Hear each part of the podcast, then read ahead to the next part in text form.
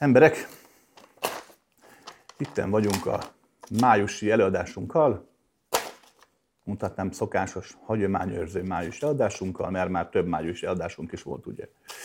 Um, mielőtt belevágnánk, elmondom a kis belépőket. Ezek az előadások úgy készülnek, hogy kapok kérdéseket, jelen pillanatban ezeket interneten kapjuk, rengeteget kaptam, vagy nem tudom, 800-at, úgyhogy nem fogok tudni válaszolni mindre, a felére se, de igyekszem. Úgyhogy lesz majd még egy felvétel, valószínűleg szoktuk csinálni, jó, hogy két részletben tudom megválaszolni az előadással való kérdéseket. Ezeket interneten kapjuk tőletek, nagyon szívesen válaszolok, amire tudok, amire nem arra meg ugye nem tudok. Um, jó, római kettő emberek, ne higgyük el azt, amit mondok, ez nagyon fontos. Nem azért csinálják ezt az egészet, hogy, hogy bárkinek bármilyen meggyőződésén változtassak, utat mutassak, rendben van? Fiúk, lányok, Gondolkodjunk szabadon. Úgy vettem észre, hogy minden emberben olyan tartalom van, másik emberben nincsen. És lehet, hogy bizonyos kalkulus, bizonyos mérce szerint valakiben a tartalom, az érték több, mint valaki másban, de ez nem igaz. Adott helyzetben mindenkiben van lehetőség. Úgyhogy rám hallgattok, a bentek lehetőséget hozzátok elő, nem pedig valami interneten beszélő ökör szavait. követitek. Jó. És Római 3, um, mi ezt ingyen csináljuk, ezt az egész youtube dolgot, nincs reklám, nincsen semmilyen vízetett tartalom és egyéb nyalánkság. Ennek ellenére vannak jó páran, akik anyagra támogatnak minket, ezt nagyon szépen köszönjük, és no, sosem akarják a nevüket, de azért pár nevet felolvasnék nagyon szépen köszönjük Péternek, Orsolyának, Csabának, Pálnak, Józsefnek, Barbarának, Csillának és Dénesnek, hogy nem csak a pénzükkel, de figyelmükkel is támogatnak mindannyiunkat. És már támogatás, akkor megemlítem azt is, hogy vannak jó páran a hallgatóságunkból, akik az ételosztásunkat támogatják. Ezt is nagyon szépen köszönjük, hogy tényleg nem csak pénzzel, de munkával is támogatjátok ezt. Mert hát azért úgy vettem észre, hogy egyre nagyobb szükség van az ételosztásra is. No, emberek, elkezdünk a kérdésekre válaszolgatni, jó? Mert nagyon sok kérdés van. Um, Kedves Krisztián, az lenne a kérdésem, hogy spirituális szempontból mi a helyzet a más személy által már használt ruha hordásával? Marad a ruhában valami energetikai lenyomat az előző viselőjétől, ami esetleg hatással lehet az új használójára? Ha igen, mosással eltávolítható, vagy örökre ruhában marad? Igen, ez most egy gyakori, több helyre hallottam ezt a kérdést különben. Ez, hogy fogalmazzak? Nem egy számottevő dolog. Nagyjából a következő törvényszerűséget lehet megfigyelni az anyagi világban. Az anyag az egy relatív semleges halmazállapotú valami, mielőtt anyaggá változik. Anyaggá válása közben azon törvénynek engedelmeskedik, amilyen törvények itt most érvényesek, surlódásnak, gravitációnak és egyéb más hőhatást, tehát törvényeknek engedelmeskedik. Anyaggá válása után, szilárdulás után megőrzi ezt a fajta, nevezhetjük semlegességét. Magyarán tényleg arról van szó, hogy ha egy adott anyagot megfelelő intenzív és megfelelően sokáig tartó gondolati vagy érzelmi hatás ér, akkor valóban egyfajta lenyomat felfedezhető rajta. Ez pont olyan, mint a kémia vagy a fizika, tehát semmi nagy varázslás nincs ebben. Valahogy úgy képzeld el, mint amikor tényleg tudod, bemész egy helyre, és a rossz érzése van a falakból árad mondjuk a szenvedés, és kiderül, hogy ott igenis száz évig kínoztak embereket, és átvették a falak a szenvedést. Most már ez nagyjából bizonyítható tudományosan is, tehát ilyen van. De úgy vettem észre, hogy ad egy, az anyagnak van egyfajta, mint mindennek egyfajta tisztulási folyamata. Magyarán, hogyha tényleg rossz kedvem van, és fölveszem egy, egy kabátot másfél óráig, majd leteszem, az, aki a kabátot fölveszi, nem lesz rossz kedvű. Tehát ilyen szintű hatás nincs. Az anyag tisztul egyrészt időben, térben is. Mm. Oké? Okay? Tehát valaki szeret a second handben vásárolni, nyugodtan megteheti. Um, Római 3. Újra mondom, van egyfajta kölcsönhatás, megfigyelhető, de nem számottevő. Tehát nincs arról szó, hogy, hogy ha 50 évig hordta a nagypapa a kabátot, akkor a nagypapa tulajdonságai átszállnak a új viselőjére. Hogy az illat megmarad, gyakran érezhető, nem egy régi ruhának, hogy olyan, olyan, tudod, olyan régi szaga van, de nem azért, mert régi, nem a molyok miatt, meg a naftalin miatt, hanem Az előző tulajdonos ott van benne, ez igaz, de nem olyan erős ez a hatás, hogy téged befolyásoljon bármire, ez csak a filmekben van. Elméletileg, elméletileg hangsúlyoznám, meg lehet azt csinálni, ha valaki elég erősen tud mondjuk koncentrálni, hogy egy anyagot föltölt olyan jellegű hullámokkal és energiákkal, hogy ami befolyásolhatja is akár a viselőt, de nem jelentős. Nincs az, ami régen a filmeken, vagy régen a, akár világban is volt, hogy csináltam egy szerencsetalizmánt, azt valaki fölvette, és akkor elkerülte mindig a nyilvesszőket. Tehát ez jó. Nyugodtan lehet használt ruhát hordani. Persze mosás után. Kedves Krisztián, először is köszönöm, hogy létezel 3D-ben. Oh, lázadóvá kalandorá tette az élet, de egy 64 körül ez már egyáltalán nem buli.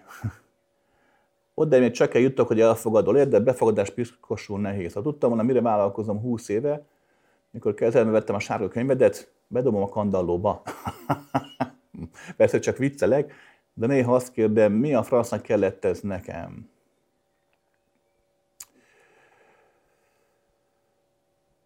Sokszor úgy érzem, hogy helyben pörgök, és mindig ugyanabban a spirálba jutok vissza. Nincs valami titkos univerzális lépcső vagy rakéta, minden kilőhetne a semmibe. Olyan jó volt.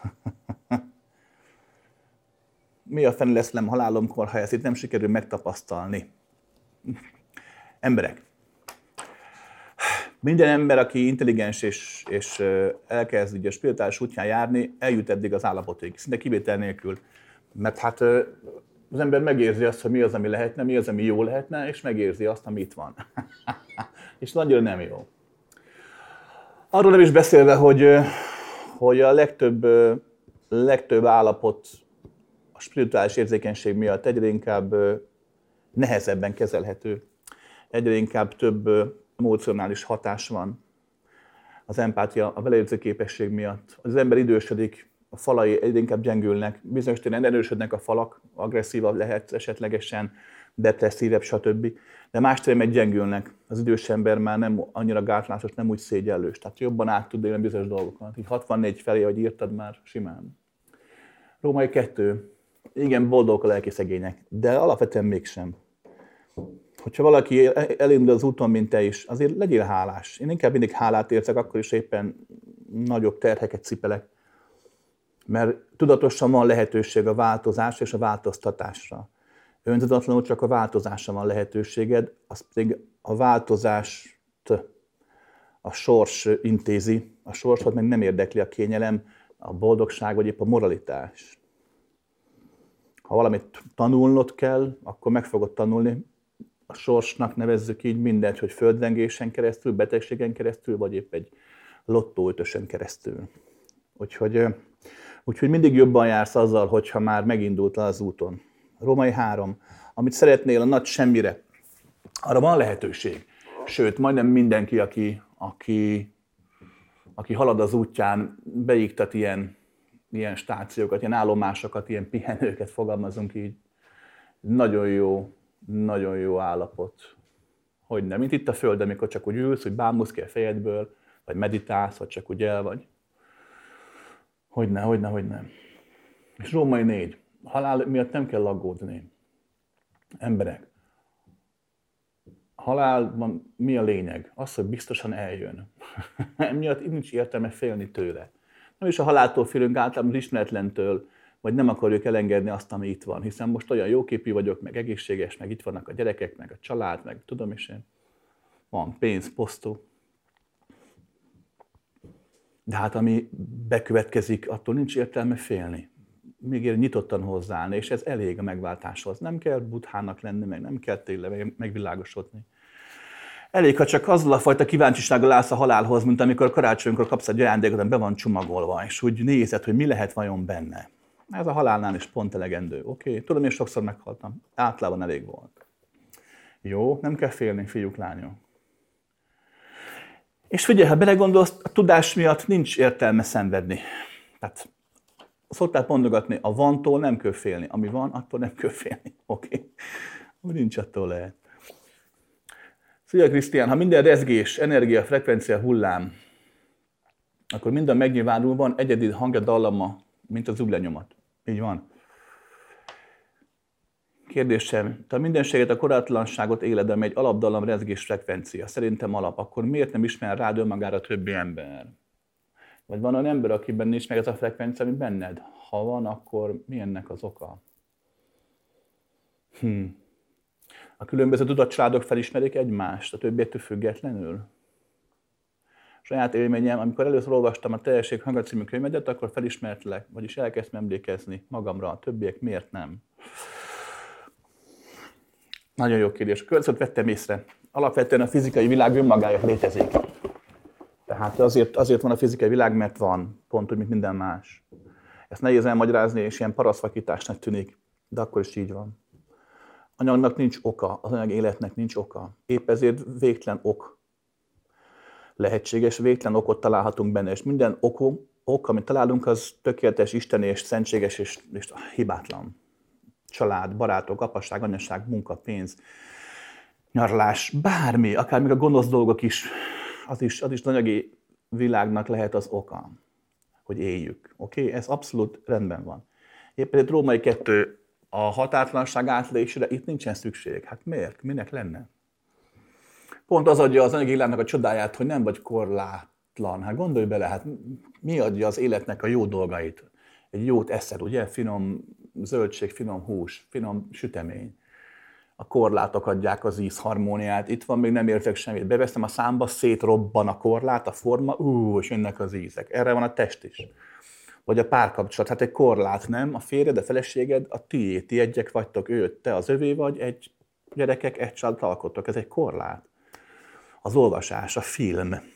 Kirándulsz most a jó időben, hát ez egy korlát, hogy tudsz sétálni a földön.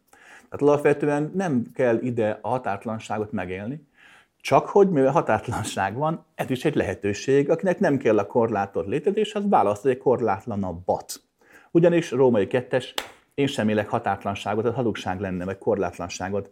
Olykor-olykor rájöttek adott vetületeire. Ez a helyes kifejezés.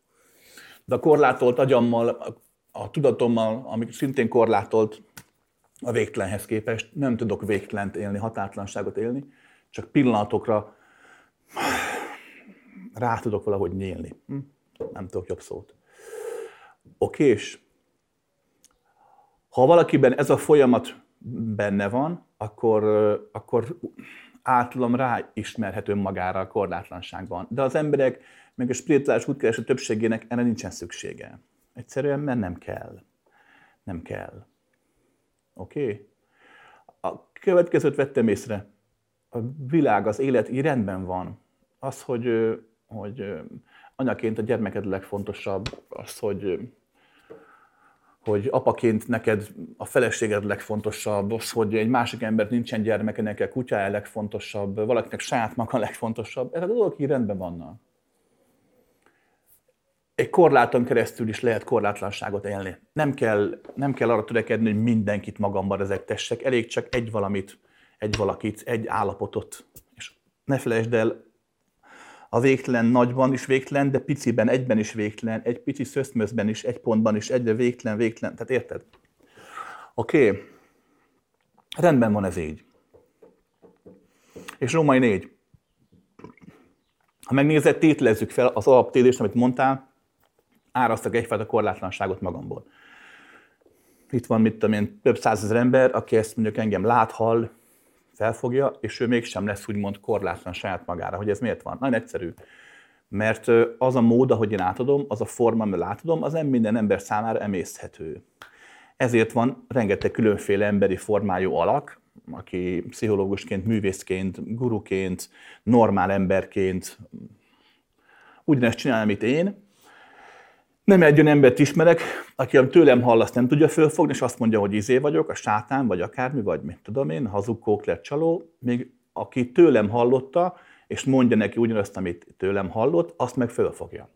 És az meg az Isten. Tehát ez így, így működik a rendszer, hál' Istennek. Úgyhogy ezért is van az, hogy, hogy egyénfüggő a korlátlanságon keresztül is, hogy ki mennyire halad a határtlanság felé. Rendben van?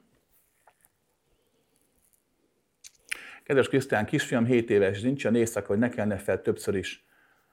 A alvajáró ébren álmodik, mikor fel kell azt csinálni, amit álmodik, látja az álmát, vagy autót szerel, kezével, levegőben szerel, és stb. Ráadásul érintott szemmel ijesztő tud lenni. Ilyenkor próbálom visszafektetni, határozottan reagálok, viszonyom az ágyba. Ez szokott sikerülni, de néha annyira benne van, hogy simán fel is állna, és csinál tovább az álmát. Mit lehet ezzel csinálni? Voltam lélekvédelmi kultusodon, kipróbáltam mert a gyakorlatot, ezt folytassam mindig, kinői valaha. Ezek szerint nem tud milyen aludni. Vagy mi történik ilyenkor? Igazából nem tudjuk. Tehát az alvajárás, mint olyan a tudomás számára is vagy napig feladja a leckét. Többféle elmélet van, hogy valaki miért jár álmában, egyet miért tud mozogni. Mert ugye az alaptézis, ami igaz, hogy az elme számára az álomban megélt események és a fizikai események egyformán valóságosak, ezért, hogy az alvó ember túlélje az éjszakát, ezért mikor alszol, akkor az agyat kvázi lebénít. Ezért van az, hogy mikor megmozdulsz, akkor általában föl is ébred. Fölhorkantod magadat, vagy elzsibbat, megfordulsz, gyakran föl is kelsz. Ha megnézed, még valaki elalszik, mondjuk ülve itt a székbe aludnék most, nem tudnék ülni, összecsuklanék. Tehát maga az agy lebényítja a testet, mert azt álmodnád mondjuk, érted, hogy elugrasz egy felétszágod autó elől, akkor ha ez nem történik meg, leugraná az ágyról. Régen még ugye az ős ember a fán aludt, akkor leugrottál volna a fágról, tehát kihalt volna a faj. Tehát maga álmunkban kvázi a testünk nem mozdul, egyfajta speciális nevezzük méregnek lebénítja a testet. Épp ezért az alvajárás rejté, hogy miért van az. Jó pár embert láttam, volt szerencsém alvajárókat látni. A következőt vettem észre, az este többségében igen, az emberek kinövik. A kamaszkor körül, mikor a hormonok megindulnak, 10 alvajáróból 8, 8 és fél kinövi. Oké? Okay? Római 2. Nagyjából ezt, hogy csináltam, eddig is csináltál. Oda kell rá figyelni. A legtöbb alvajáró különben nem annyira alvajáró, mint gondoljuk, tehát nincs arról szó, amit a regényekben, filmekben szoktak ábrázolni, hogy az alvajáró férj vagy feleség alvajás közben megöli a, a párját, bár erre is volt példa, és fel is mentették az illetőt. Jó, mondjuk az USA-ban, az USA-ban rengeteg fura dolog van. De lényeg lényeg, hogy általában halván emlékeznek rá, vagy miközben nem is emlékszik rá, ott közben nem teljesen fordul ki magából az egyén. Hát látod a fiaddal, és meg tudod értetni, fiam, feküdj vissza, alszol, és akkor visszafekszik. De tény, hogy nagyon gyakran az élmény olyan intenzív, hogy, hogy egyszerűen nem hagyja abba csak úgy. Úgy vettem észre, hogy számtalanok kiválthatja. Um, egy hölgyismerős, mert ezt láttam így alva járni, amúgy nagyon ritkán szokott. Gyerekkorban csinálta utoljára. De kapott kiskutyákat, pontosabban volt kutyája, aki vemhes lett, és lettek kiskutyái, és ott voltak egy kiskutyák az ágy mellett egy ilyen nagy ilyen kosárban. És hogy egész nap a kutyákat törődött, figyelt rájuk, etették, tejcseppek, meg ilyenek. Tehát egész nap benne volt, voltak épp az életét, a gondlatát teljesen kitöltötte ez a történet, és éjszaka egyszer csak fölpattant az ágyból, és oda ment az ágy mellé, és kereste a kutyákat. És akkor meglátta, hogy jól vannak, nem is voltak ott, hiszen nálam aludt. meglátta, hogy jól vannak, visszafeküdt. Tehát, hogyha valami nagyon olyan dolog történik a gyerek életében, ami abszolút érzelmi gondolati szinten meghatározó, intenzív, és sokáig tart, akkor ez megjelenhet az alvajárás. De mondom, ez egy nagyon ködös terület. De don't panic. Oké? Okay? Tehát don't panic, az este többségében nem lesz vele gond. Ha úgy alakul, nyugodtan elviheted a belefér a büdzsétekbe egy ilyen alvó klinikára, de mondom, gyerekekkel ritkán foglalkoznak, ha csak nem tényleg patológiai eset, mert hogy általában kinövik. Oké? Okay? A lélekvédelem nem kifejezetten erre van kitlálva, de hogyha alkalmazod és legalább fél évig gyakorol, akkor, akkor erre is működhet, hogyha ez az állapot a gyerek számára kóros. Mert ez nem biztos, tehát nem lehetetlen, hogy az gyerek számára valamilyen szinten hasznos. Mondom, nem tudjuk. Nem tudjuk. Ha láttál a srácot, talán meg tudnám mondani, de akkor sem biztosan. Oké? Okay. Üdv Krisztián, sokszor felteszik a kérdést, hogy mi az élet értelme. Talán az, hogy éljünk a lehetőségekkel, amiket a sors elénk hoz, és ne akarunk minden jók lenni, mert egyrészt nem fog sikerülni, másrészt nem fogják sem megbocsátani, sem megbecsülni. Akár ez is. Jelen pillanatban, ha az élet végtelenjét a végtelen felől szemléljük, akkor az élet értelme maga a végtelen megélése. Magyarán bármi lehet. És látod, ugye semmi. A bármi, ha megnézed, az a legtökéletesebb megfogalmazás, hiszen nézd meg az életértelmet a végtelenből, nézd meg a galaxisokat, az univerzumokat, a napokat, a bolygókat, gázfelhők, izé, végtelen. És akkor nézd meg egy-egy bolygót, ahol van élet. Nézd meg a Földet. Hát ez, hogy nincs két egyforma dolog a Földön. Nincs két egyforma falajul, egyforma hópehely. Most itt kindülünk, a természetben forgatunk a Peti cimboránknál, és hát rengeteg fát látok, és puh, rengeteg szúnyog, bogárka, egyik sem egyforma. Hát, tehát a végtelen élet értelme maga a végtelen lehetőség. Minél tudatosabb egy egyén, annál inkább be tudja szűkíteni a végtelent. Ez azt jelenti, hogy annál inkább azt tud a végtelenből csinálni, amit csak akar. Majd van egy nulla pont, amikor a tudatosság elér egy olyan fázist, hogy már nem szűkíti a saját akaratával az életét, hanem tágítja azt. A róka tudatossága, a nyúl tudatossága, a delfin vagy a majmok tudatossága, az megadja nekik azt, hogy amit akarnak, azt meg tudják tenni. Pontosan a vágyaik által, ösztönök által vezérelt akarat, ez a helyes kifejezés. Azt megteszik. Szaporodnak, esznek, isznak, néznek a majmokat. A majmok képesek világot látni. Majom képes szerszámokat használni. Mi több, mi több.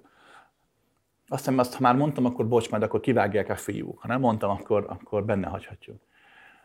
A 70-es években volt egy magyar csávó, a Telekinek a leszármazottja. Nem a Teleki Sámuel, a klasszikus fel, annak valami, azt nem az unokája lehetett, nem tudom pontosan. De lényeg, a lényeg, hogy a majmokról írt egy ilyen komolyabb diszertációt, csimpánzokról. És 70-es évek, tehát nem sokat tudtak még a csimpánzokról, ezt akkor még úgy csinálták, hogy oda mentek, kimentek Afrika közepére, ott volt, tudták helyet, ott vannak a csimpánzok, és ott fölvertek egy ilyen sáthat, meg egy ilyen kis cuccot, kunyhót, ott, ott a tíz, és ott voltak hetekig, hónapokig, és figyelték kvázi ilyen majmokat kamerával, meg távcsővel. És azt vették észre, hogy a csimpánzok eszközt használnak, méghozzá tudatosan. Ott volt egy ilyen nagy ilyen hangya, termeszvár. És oda ment a csimpát, letört egy gajat, letisztogatta, oda ment, bedugta, megforgatta, kivette, le volt termeszekkel, megnyalogatta is. Ez volt egyik fehérje források ugye a bevételüknek. Na és csinálgatták, és akkor a teleki, mikor nagyon kelmentek, ő is oda ment. Hogy hát megnéz, hogy hogy kell csinálni. Letört gaj, bedugta, és semmi. Két napig szenvedett, és nem tudott a nyomorult tudós egy gajakra föltűzni, annyi hangyát termeszt, hogy tudjon belőlük lakmározni. Még nem. És most figyelj, egyszer csak az egyik csimpáz megjelent, oda ment mellé, és ennyit mondott. És letört neki egy gölt, és mondta, hogy próbáld meg ezzel. és akkor megpróbálta, és úgyse sikerült. Csimpáz oda ment, úristen. Kivette a kezéből, és megmutogatta, hogy hogyan csinálja. Tehát maga a csimpánz képes volt arra, hogy, hogy nem csak, hogy alkalmazzon valamit, tudást, hanem tanítson is. És érdekes, a csábó bele is írta a doktoriába, a diszertációjába, hogy és az egyik forrása az nem tudom milyen majom volt az afrikai szavannán. Tehát lényeg a lényeg, hogy, hogy itt a majom megérte a saját korlátait, de azon nem tud túllépni. Az ember tudatossága az, aki képes a saját tudatosságával olyan korlátokat teremteni, amelyek számára életszerűként felfoghatók, de megteheti azt is, hogy ezeket elengedvén több legyen, mint korábban volt. Például, amikor fiatal vagy, középkorú, jön a gyerek. Ugye a gyerek lesz az életed értelme. A gyerek 25 éves lesz, 30 éves lesz, már nem az lesz, hogy kitölti minden napodat, jó esetben, azt veszed észre, hogy amit eddig nem is foglalkoztál, mondjuk zene, vagy művészetek, vagy éppen spiritualitás, elkezdesz vele foglalkozni, és még 75 éves leszel, olyan emberré váltál, olyan bölcsér, amire sose gondoltál volna valahogy te ilyen leszel. Mikor 20 évesen azt mondtad, hogy valaki olvasott egy spirituális könyvet, hogy mekkora ökörségben, milyen hülye szektás. Hát te eltelt 50 év, és meghalt már a korlátaidat, többé váltál. Tehát ez maga az élet értelme, a lehetőségek megélése, oké? Okay? És utána azok elengedése, hogy a következő lehetőség újra lehetőség lehessen. És hogy ezt milyen címkével ruházzuk, vagy pecsételjük föl, kereszténység, buddhizmus, vagy joga, vagy anyagélet, vagy materializmus, kommunizmus, vagy simán csak élek, mint hal a vízben, ez már egyénfüggő. Valaki boldog, valaki boldogtalan, valaki keserű, depresszív, valaki mosolygós, örömteli. Ezek mind-mind már csak egy-egy vetülete a végtelen lehetőségnek. Oké? Okay? Szia Krisztián, egy évvel ezelőtt egy kis csoportos előadáson szóba került egy, most, egy ismert színész, aki most kórházba került. Aki azt hitted, hogy már meghalt. Meglepődtél, mert amikor mondtuk, hogy milyen év van, akkor azt mondod, hogy ja, akkor még azért él. Igen, tényleg volt ilyen. Te láttad, látod, hogy ki mikor fog meghalni? Lehet ezt látni? Ö, így nem annyira. Igen, emlékszem. Igen, tényleg meglepődtem, valóban. Azt hittem, hogy már meghalt, már hallottam a temetését, pedig hát nem hallottam, hiszen most került ugye kórházba. Ahogy bírom, azt nézte, jó. Jó. Kvalitású művésznek tartom. Következő tudom neked mondani. Saját tapasztalatom lehet, hogy tévedek, de általában visszaigazolt az élet. Azt nem szoktam látni hajszál pontosan, hogy ki mikor fog meghalni. Vagy ha igen, akkor abszolút spontán módon, tehát nem tudok erre jó irodát nyitni. Kinyírta a bogarat. Reméljük, nem mérgező skorpió volt, mert most a képen döfköd a mérgével. Mert akkor látnám, hogy Tomi most fog meghalni a, a fekete összvet csípés emiatt, de tehát nem. nem mondom meg elő régen. Így nem. Spontán igen. Amit stabilan szoktam látni, az a következő. Épp a néhány hónapja volt ez egy barátom, akit nagy, nagy evő, nagy ivó, nagyon szereti az életet. Bírta is mindig. És épp egy hónapja láttam rajta, hogy, hogy, hogy, hogy már nem olyan az állapota, mintha, mintha láttam volna rajta, hogy, hogy, hogy beszürkült, meg ugyan, hogy fogalmazzak, a textúrája, a testnek a textúrája már más volt és rá egy hétszer színinfarktus is kapott. Túlélte, de, de szóval így ezeket szoktam látni. Um, olykor, olykor, olykor, olykor meglátom valakin úgymond a, a lehetőséget, hogy meg fog halni. Ez is igaz. Ez is igaz. De ez általában találkozom kell vele az életben. Néha látok olyat, hogy, hogy, hogy csak úgy vagyok, nem tudom, én tévézek, olvasok, sétálok, abszolút nem csinálok semmi spirituálisat, és hirtelen beugrik vagy, vagy gondolattal, vagy képpel, hogy valaki, akit ismerek, az úgy meghal. Ilyenkor nincs mellette óra, tehát vagy naptár, nem tudom az időt, de azt szoktam érezni mostanság vagy később. Akik, akik így járnak hozzám előadásokra, vagy az elmúlt 25 évben, 30 évben, mióta így emberekkel foglalkozom, most már 32, 3, 3, úristen az évben, 33 éve őket úgy néha, hogyha haldokolnak, vagy meghalnak, őket úgy felszoktam fogni. Vagy hogyha például valaki ír, hogy beteg a fia, a gyereke, férje, felesége, ő saját maga, és ha meg fog halni hamarosan, akkor azt is úgy meg szoktam, át szoktam élni. De, de mondom, ezek inkább spontánabbak, nem tudom azt megcsinálni, szerintem senki se tudja, legalábbis nem élem, hogy senki se tudja, hogy tényleg rád néz, és azt mondja, hogy akkor 2052. február 8.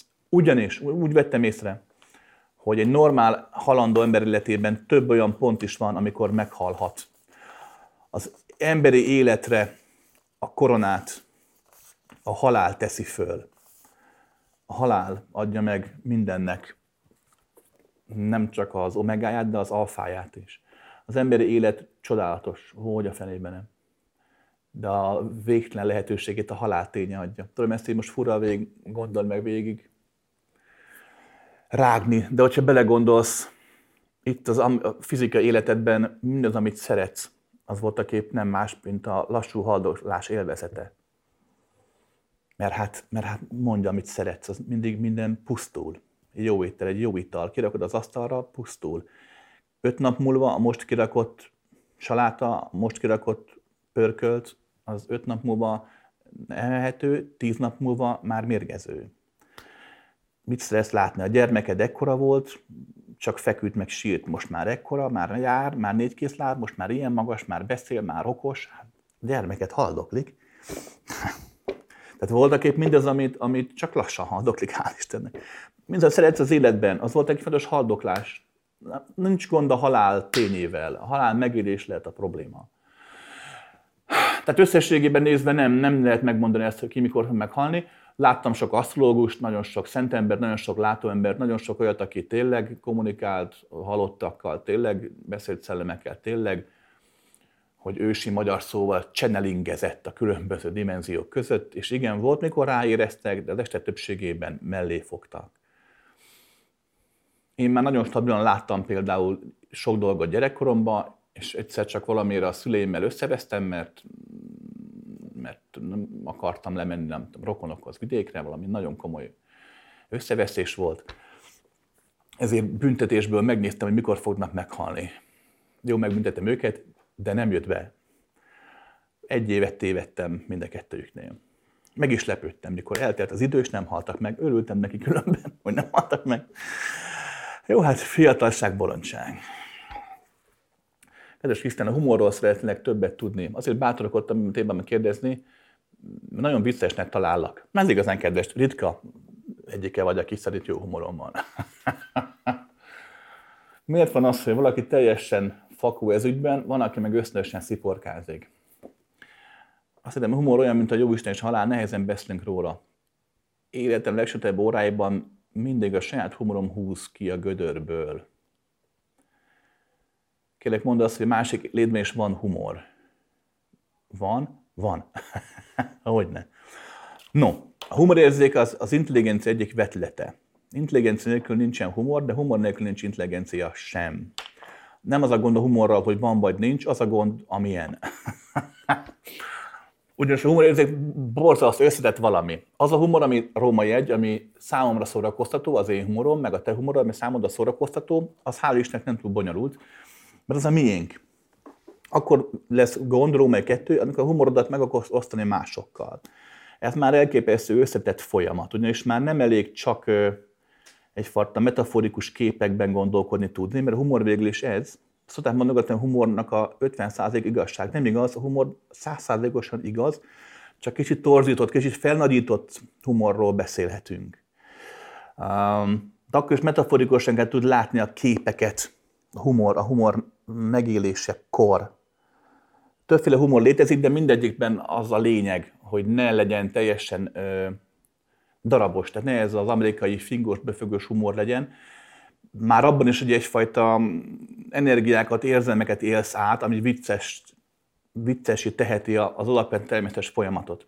De a római három a intelligens humor ugye a metaforikus képek miatt lesz az, ami lesz. Vagy a szövegértés, vagy a kép, a hátsó, mögöttes tartalom, a tálalás, a megfelelő helyszín. Épp tegnap mondtam az előadáson, hogy a taxis, akivel mentem, az lefárasztott ilyen elkezdett bolond viccek, és ebből az egyik ugye az volt, mondtam tegnap, hogy se keze, se lába mégis énekel, hogy mi az. Ugye, és hát a Csonka András. És így kimondva borzasztó humor, de hát ha végig gondolod, hogy mi van benne, mi adja az intelligenciát, az értelmét, hát ugye az, hogy összekeverded a szavakat, a ragokat, a tartalmakat, Csonka András, jaj, ez borzasztó. Ugye fekete humor, ugye olyan, mint a bal láb, valakinek van, valakinek meg nincs. Tehát, hogy ez is bor. És hát ugye ezt is mondtam tegnap, valamit talán pont ez szóba került ez a témeldáson, hogy, hogy nem elég a humort magát művelni, tudni kell az előadás mikorját, mikéntjét. Igen, borzasztó. Mert hát ugye mondtam, talán is mondtam, régi, nagyon régi vicc, ugye, hogy mi a hasonlóság Petőfi Sándor meg Vágó István között. Ugye mind a kettőről hidat neveztek el. És ugye ez alapvetően vicces volt, de ma már nem vicces, hogy Vágó István most halt meg. Tehát ugye, ugye ismerni kell a közönséget, a teret, az időt, a társadalmat ahhoz, hogy a humor humoros lehessen. Tehát újra mondom, a humorérzék, mint olyan, az ugye a tudatosság, az intelligencia miatt létezik, a felfogásnak egyfajta mélységet ad, akinek nincs humorja, az általában nem intelligens. Mindenkinek van humora szerintem, aki, aki intelligens, max ilyen furcsa, rosszul alkalmazza, nehéz megérteni, vagy éppen abszolút elrejti, mert olyan társadalmi státusza van, hogy, hogy magában éli a humort. Nekem volt ismerősöm, katonatiszt volt, nagyon magas rangú dandár, a táboron meghat már tizen pár éve. Abszolút egy merev, humortlan embert képzelje el kifelé. De otthon a feleségével nagyokat nevettek. Tehát, hogy senki se hittem, hogy van humora. De ismertem, tudtam, hogy van neki. Tehát így. Ugye maga humornak mi az oka? Szerintem az élet a létezésben, aki önmagára ismer, tehát aki rájön arra, hogy tudatossá válik, annak a humorérzék kialakul. Látnia kell önmagát, a tetteit kívülről egyfajta ilyen invers folyamat által, hogy legyen önkritikája, legyen egyfajta öngúny, tehát hogy tudjon magán nevetni. Ez a fejlődés szolgálja. Hogyne, hogyne, hogyne. Minden dimenzióban van humor. A következőt vettem észre, saját tapasztalatom, lehet, hogy csak rossz lelkekkel futottam össze, de nem hiszem. Ahogy valaki tudatosabbá válik, egyre markánsabb, erősebb tudatossága lesz. Te úgy mondanád, hogy sokkal fejlettebb lélek, mint mondjuk egy ember ilyen angyal, olyan angyalok, nem tudom, arkangyal, még angyalibb, nagyon bölcs, nagyon... Tehát minél tudatosabb lesz valaki, minél több dimenzióban éli meg saját magát saját magának, annál inkább olyan kicsit szárazabb és kicsit olyan hűvösebb humora van. Tehát van humora, de valahogy olyan, tehát olyan, sokan azt, amikor találkoznak ilyen alakokkal, én is meg legelső ilyen, legelső ilyen testkilépéseim voltak, akkor futottam bele ilyen más dimenziókban, más dimenziós alakokba is, és először picit inkább ijesztő volt, vagy olyan, tudom, minek láttam, ilyen, mintha lelketlen lett volna. Csodálkoztam is, hogy nagy fényes, nagyon nagy tudású, nagyon nagy befogadó képességű valaki olyan hideg volt és hűvös, mikor viccelődni próbált. Aztán később rájöttem, hogy nem, ez is abszolút humoros volt, csak, csak oda kellett rá figyelni. Hát teljesen egyértelmű, más típus vegyél, más típusú dimenzió, más típusú világ, minden más, hát más a humorok is. De humor mindig lesz, rendben van? Csak valahogy, valahogy aranyosabbá válik, aztán később megmondom, hogy kis távolságtartóbbá. Miért mondom ezt? Ha megnézed, az emberi világban a humor alapja az este többségben általában a másoknak a pici szenvedése. Mikor, mikor nevetsz egy jót, ugye? Valaki megy és megbotlik és elesik. Fölpattan, nem töri a kezét, csak elesett. Há, jókat nevetünk rajta. Eltört a kezét, már nem nevetünk. De amit csak lesett, jókat nevetünk. Vagy ugye valakivel valami történik a társaságban, van egy sztori, utána éveknál emlegetjük. És alapvetően mit emlegetünk? Nem azt szoktuk a poénból emlegetni, hogy milyen jó volt, amikor volt egy boldog napja, hanem mit tudom én, mikor volt egy hölgyismerős, aki eldugította a WC-t, és feljött a WC-ből ugye a víz. Tehát, hát ezeket emlegetjük, inkább ezeket a sztorikat, mint sem azokat, amik kellemesek. Magyarán valóban az emberek világában valahol a humor alapja a másiknak a, nem is feltétlen a szenvedése, de a nehézségei, amik, hogy eltelik az idő, már számára is viccesek, és ezáltal viccessé válnak. Más dimenziókban ez nincs így. Korlátlan dimenziók felé haladva a humor forrása az inkább egyfajta önirónia, mint sem a gúnyolódás. Oké? Okay. Szia, beszélt arról, hogy az ember pillanatról pillanatra változik. De miért mert az a bizonyos dolgokban évek alatt sem lehet valakit változásra késztetni? Még ha több ember több alkalommal megkérdez illetőt, akkor sem. Apróságról gondolok például, tegye a cipőjét rendetlen a fal mellé, ahelyett, hogy a folyosó közepén hagyja. Fogadjunk egy kérdést, egy hölgy írta, és a férjéről beszél most, csak hogy tippelek. Mégis a mester látnok, ugye? én nem a folyosó közepén hagyom, a szélén, de általában én is ott hagyom. Nem csak rendakátás terén, más dologban is az illető főle sem mozgatja, vagy megfontolás nélkül utasítja el a kérést, javaslatot miért vagyunk ilyenek, és hogy lehet ezt orvosolni. Nem lehet orvosolni sehogy. A következőt kell megérteni, kétféle embertípus van.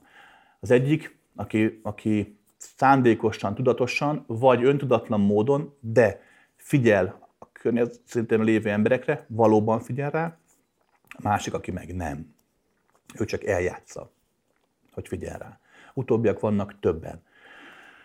Az ilyen típusú ember vagy sosem fog változni, vagy ha nagyon sokat piszkál, akkor változni fog, évekkel piszkálni, tényleg éveken át tartó hadjárhatot kell, és valóban öt év atlantiszi ősi nyelven szóval baszogatás után valóban oda fogja tenni a cipőt, ahova kérett tőle, de néhány év múlva ebbe bele fog halni. Mert olyan szintű folyamatos, nem nagy feszültségbe fog élni, hogy nem tudja elengedni magát otthon, nem tud igazából önmaga lenni, állandó feszültségben fog létezni, ami itt-ott kisebb betegségekben fog kiteljesedni, az önmaga megélése képtelenségében. Most nem arról van szó, hogy nem kell megnevelni az ember, de igenis kell. Csak oda kéne eljutni, hogy Római 2, hogy a másik fél saját maga kezdje belátni azt, hogy igenis figyelnem kell a másikra. Mert akkor oda teszed cipőt, ahova szerinted is jó, meg szerinted is jó, és nem fog belehalni. Rendben, most persze belehalás kicsit túloztam, de a lényeg benne van. Pont most volt egy ilyen felvételünk, hogy miért nem változik az ember, vagy miért változik, miért nincs változás, ugye? Ahol csak a hangom hallatszik, nincs videófelvétel. Hallgass meg, ott egész jól tudtam mondani egy fél óra, 20 percben, hogy, hogy miért nem lehet valakit erővel megváltoztatni. Következőt vettem azért része zárásnak, hogyha, hogyha valaki, pláne párkapcsolatban, ha van egyfajta szerelem állapot, akkor változni szoktak az emberek, amíg a szerelem tart. Sose felejtem, mert volt, apámnak volt egy barátja, 1983-ról beszélek, 85. És volt két nagy, akkor már nagy felnőtt fia, amikor én voltam 10 éves, azok már felnőttek voltak, 20 fölöttiek. És az egyik srác aranyos és kedves gyerek volt, és egyszerű, a másik meg ilyen nagyon agresszív, nagyon nem. Amúgy a sikeres vállalkozó lett belőle, hát egy, volt egyfajta ez a fajta enyhén pszichopata énje, megnyilvánulása. Kemény volt, makacs, oda tette a cipőt, ahova akarta mindent. Senkivel se foglalkozott mindenkit, mindenki átkázolt. Egyszer mentünk a apám barátjához valamiért, együtt horgáztak. És ez az agresszív, senkivel sem törődő, mindenkit lenéző srác mosolyogva ott állt, hangosan köszönt, mindenkit kedvelt, ablakot pucolt, szemetet vitt el a nagyházból. Azt hittük, erre volták az ufo Mondom, hol a pali? Hát ott van. Kiderült, lejött a indok, jött le a fiatal menyecske. Akkor voltak, akkor ugye első hónaposak voltak. Nagy volt a szerelem. Hogyne. A lány nem mondta, hogy takaríts már ki a házat, meg hogy most az ablakot. A srác örömmel megtette, mert tudta, hogy az lánynak fontos.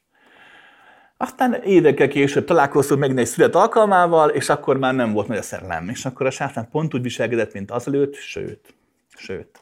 Tehát újra mondom, fiúk, lányok, ha valaki valakivel együtt él, akkor az együttélés előtt, tehát az első mézes hetek alatt valahogy nem jó szó, hogy fektessétek le a szabályokat, mert ez is túlzás. Nem kell házassági vagy kapcsolati szerződés egy hónap ut- együttjárás után. De azért igenis figyelj annyira másikra, hogy tényleg hogy szereti a WC papírt, vagy hogy teszi a fogkeféjét, vagy, vagy tényleg neki fontos az, hogy ne vegyek be cipővel a lakásba, meg ilyen apróságok, amik vele gondolsz, most tényleg akkor nagy dolog, hogy a cipődet jobbról balra tedd. Nem. De neked meg nem annyira fontos, hogy hova teszi a cipőjét, és látod, hogy össze a pakolja, fogod, lehajolsz arra. Tehát ezek alakuljanak ki, hogy mik azok a lényegtelen dolgok, amik amiket el tudunk engedni, és mi az a prioritás, ami igenis fontos, amit meg kell értetni a másikkal, vagy neked tényleg föl kell fogni, ez a másiknak fontos. Vannak, amik irreális dolgok, azokról finoman meg kell lenevelni a másikat, de vannak olyan irreális dolgok a másik számára tényleg fontosak, és neked meg nem jelentenek semmit. Azokat hagyni kell, és igen, támogatni kell. Támogatni kell benne. Oké? És ha kapcsolatot akartok együtt, boldogat, stb. Jó.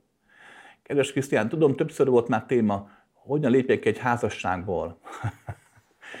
Esleg össze tudnád foglalni? Milyen jelekre érdemes figyelni? Ha nem tudjuk eldönteni? Több mint tíz vagyunk együtt, egy év van megváltozott. A kapcsolatunk inkább lelki-szellemi alapú, de mostanában hiányát éle meg a fizikai rész nem működését. Alapvetően jó barátok vagyunk, van szeretet, de mégsem érzem az utóbbi időben teljesen a kapcsolatunkat. Eladásokon többször hallottam tőled, legtöbb vállás felesleges. Bár lehet nem pont így fogalmaztam, vagy én értettem félre. A következőt vettem észre ebben a párkapcsolat házasság kérdésben. Az emberek, mikor elválnak, a jelentős részük vagy túl korán, vagy túl későn válik. Túl korán azt jelenti, hogy igenis a kapcsolat tér megéri tenni, tehát nem egyből válni, azért valami nem működik. Ez sokszor nem könnyű. De, de szerintem nem szabad egyből elválni azért, mert megbántottak, vagy mert valakivel lefeküdt a másik, vagy mert most úgy érzed, hogy úris nekem szabadság kell, mert már tíz éve vagyunk egy. Szóval nem. Magadra kell figyelni, magadra kell látni első körben, adni kell magadnak egy időt, pár napot, sétálgass, figyelj, tehát szakadj ki a napi rutinból, utána másikkal is beszélni kell, leülni, nem tetemre hívni, tehát nem arról van szó, hogy fiam, vagy asszony, ez a te hibád, és ez old meg különben. Tehát nem így, hanem közösen, kölcsönösen. Van a másik oldal, aki meg azért nem válik, mert fél, vagy mert nincs anyagi lehetősége, vagy mert úgy gondolja, hogy majd még megnevelem, és ők meg éveken át egymás mellett élnek, csak tényleg, mint két idegen, még rosszabb, mert két idegenként nem tudják úgy bántani egymást, mint tíz év után, mert tíz év után pontosan tudod, hogy másnak hol fáj a legjobban. Nekik meg korábban kellett volna talán válniuk. Bár ez persze valahol okoskodás, mert nem lehet megmondani azt, hogy kinek mikor van ideje a vállásnak, vagy mikor van ideje az együttmaradásnak.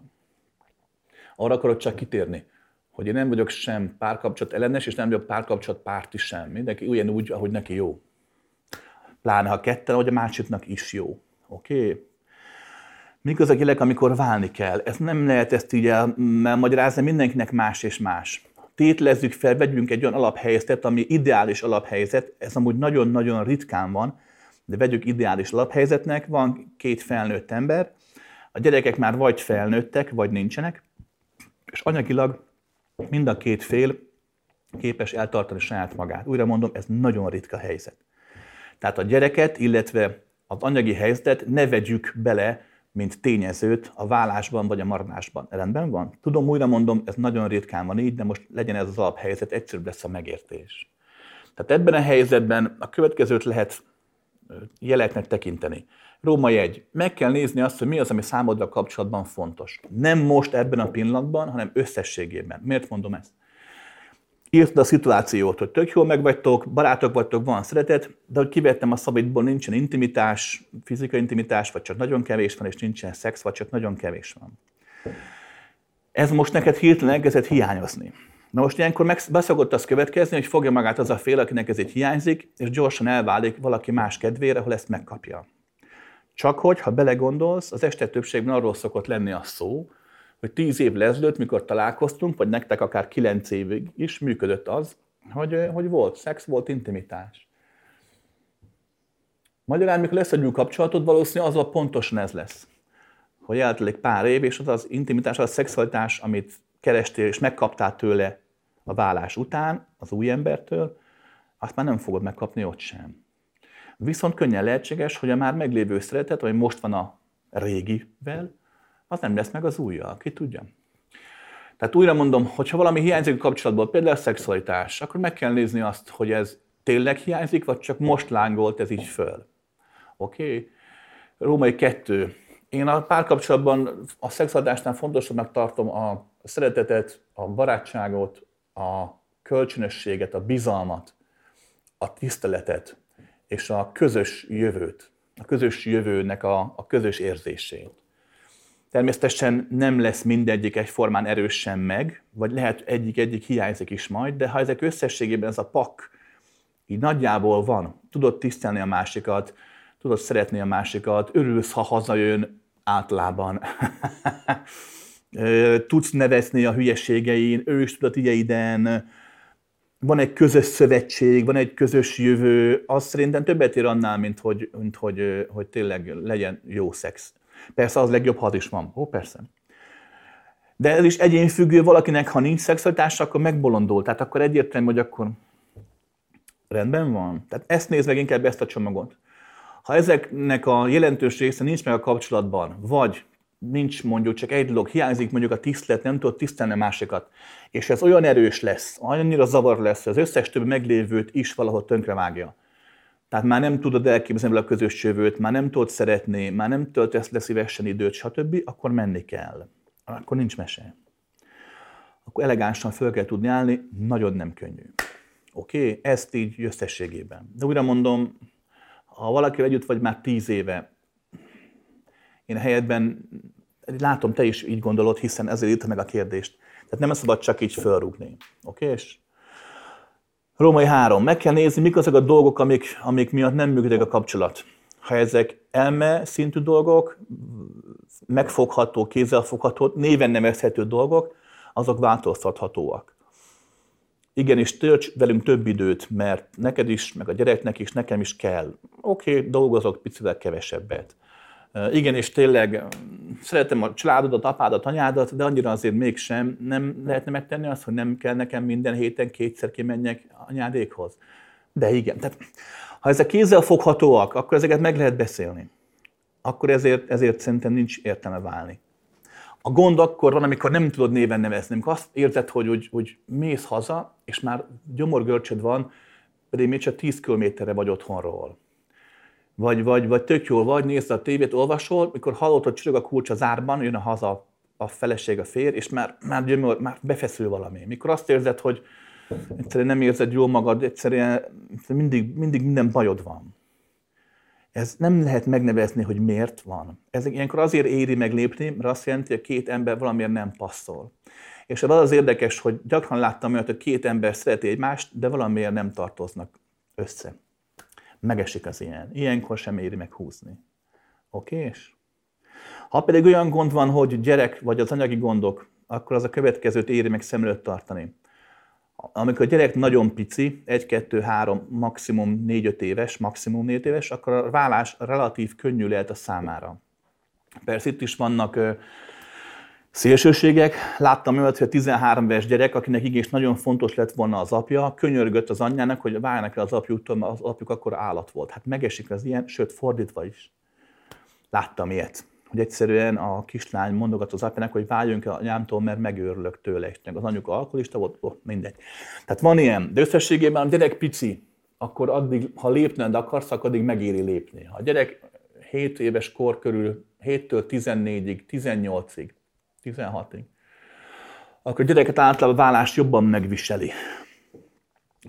A tapasztalat azt mutatja, bármit is mondja a mostani divatos vókultúra, a gyermeknek anyára, apára is igen szüksége van, inkább többre, mint kevesebbre. Tehát nagyszülőkre, nagymama, nagypapa energiára. A legtöbb esetben nem mindig, de a legtöbb esetben azt lehet észrevenni, hogy az első négy-öt évben a gyereknek az anya energia nagyon kell. Anya óv, véd és örök az apa érzés a gyerekekben nem örök, mint az anya érzés. Persze itt is vannak kivételek, láttunk olyan nőnemű lényt, aki tudott szülni, de nem vált anyává, ugye megfojtotta a gyereket, meg ilyenek, szóval vannak szélsőségek, de összességében, általánosságban. A gyermeknek az első négy évében egy anya energiára van szüksége. A gyerek, nézd meg, azt keresi. Anya ott van, anya figyel, anya fölvesz, anya átölel. Anya, anya, mindig anya van. Mert a gyerek mit él meg, akkor első néhány évben önmagát de mikor a négy-öt év eltelik, a gyerek mit csinál, elkezd figyelni kifelé. Már jobban érdekli, mi van kint a kertben. Egészen eljátszogat kis kavicskákkal, nézegeti a hangyákat. Négy éves, három éves gyerek szeret otthon lenni a biztonságban a kis játékok között. 5-6 éves gyerek már felfedez, már szívesen megy bandázni a többi gyerekkel. Na akkor kell az apa. A gyerek akkor apássá válik. Anya már akkor ne is nagyon vegye föl. Anya megint jön felvenni a hétves gyereket. Jaj, hagyjál már, már nem akar pusztilikodni a fiú. De akkor apa kell, mert apa mit csinál? Apa ott van a háttérben, megy bele a világban, és ott van, nem szól bele annyira a dolgokba, nem óv olyan erősen, mint az anya, de azért ott van. Tehát a gyereknek a világ felfedezésében az apa energia az, ami igazából domináns tud lenni. Na már most tételezzük föl, 6 éves, 7 éves gyereknek az apja nincs ott, egyértelmű, hogy nem túl szerencsés. Egyedülálló szülőként bármennyire jó anya is vagy, apa nem lehet. Ilyen helyzetben megéri ezt végig gondolni nagyon intelligensnek kell lenni ahhoz, tényleg nagyon intelligensnek mindkét szülő részéről, apa-anya részéről, és komoly intelligencia kell ahhoz, hogy azt tudják mondani, hogy gyerekünk most van 8 éves, figyelj ide, a házasságunknak vége van, mert vége van, de a gyereknek igenis te is kell lesz, én is kellek, úgyhogy szedjük össze magunkat, mosolygás, aranyosság, kedvesség, gyerekkel foglalkozunk, és esténként pedig én a vendégszobában alszom, te meg a hálóban. Ha ezt meg tudják tenni a szülők, akkor az, ez egy jó hozzáállás tud lenni a gyerek szempontjából. De általában ezt nem tudják megtenni a szülők. Úgy vettem észre, hogy a, az általán futott házasságok 90%-ában a felek a saját gyereküket fegyvernek használják a másik ellen. Borzasztó. Tehát mondom, minden helyzet más és más. Azt éri meg ebből az egész mondandómból megragadni, hogyha a problémát néven tudod nevezni, meg tudod beszélni a másikkal, akkor az valamilyen szinten kezelhető és talán helyrehozható. De ha a problémát nem lehet néven nevezni, mert olyan, olyan megfoghatatlan és olyan hatalmas, akkor valószínű ott alap dolgok különböznek, és azt nem fogjátok tudni kezelni. Oké? Okay? Szia Krisztián, beszélni kérek arról, hogy mennyire befolyásolja a kismam állapota minden szinten, a várandóság alatt, a vajúdás és szülés közben az érkező lélek sorsát. Jól érzem, nagyon fontos dolog, nem csak a kismad, az újon érkező lélek, sőt az egész bolygó jövőnek szempontjából is. A következőt figyeltem meg, lehet, hogy tévedek, mert saját tapasztalatom, de elég sokat tudtam figyelni ezt a folyamatot.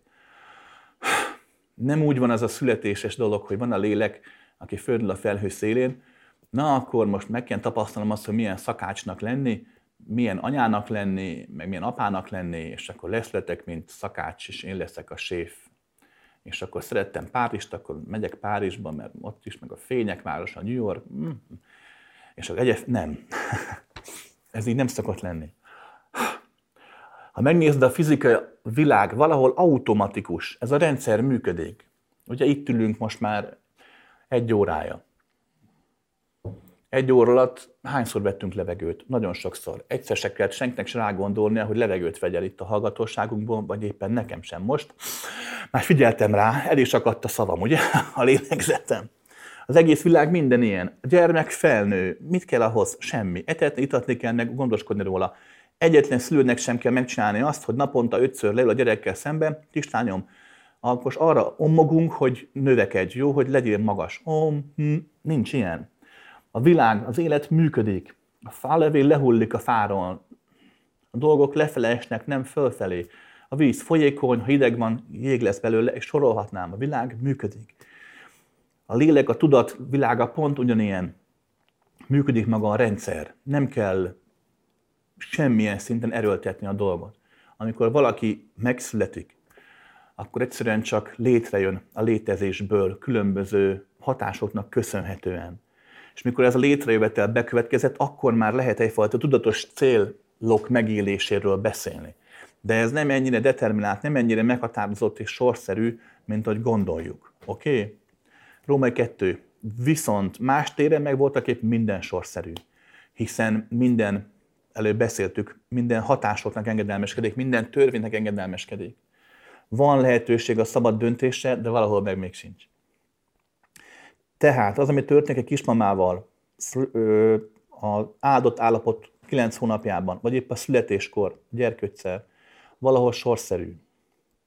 Valami ott olyan dolog történik, aminek történnie kell. Ha nem történik semmi, ha az legjobb. Ha meg történik valami, akkor az bekövetkezik. Oké? Okay?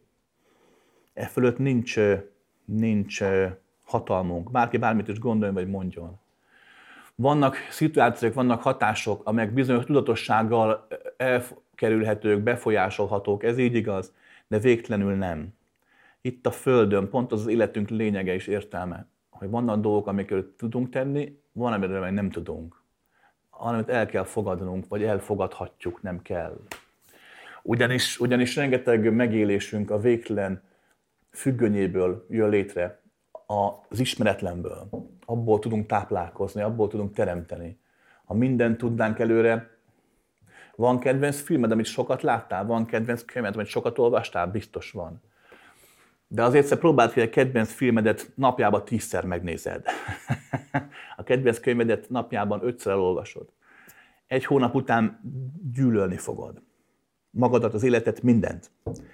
Na, hogyha, hogyha mindent tudnál szabályozni az életedben, akkor olyan lenne az életed, mint amikor megnézed a kedvenc filmedet sokszor. Halott lennél. Élő halott, vagy halott élő. Nézd, hogy akarod. Oké. Római kettő. Igen, ez megfigyelhető, hogy bizonyos hatások levezethetők a születéskor történteknél, a fogantatáskor történtekből. Igen, ez, ebben van igazság. De újra mondom, ezek nem annyira jelentősek, hogy abszolút befolyásolják a gyerek életét, vagy ha mégis, akkor meg általában ennek, ennek van értelme. Oké? Okay?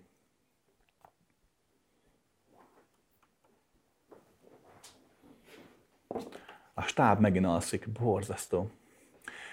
Szeretném a Krisztiántól megkérdezni, hogyha esetleg kiterjedne a háború, akkor mennyire biztonságos Magyarország? Jelen szerint mi várható?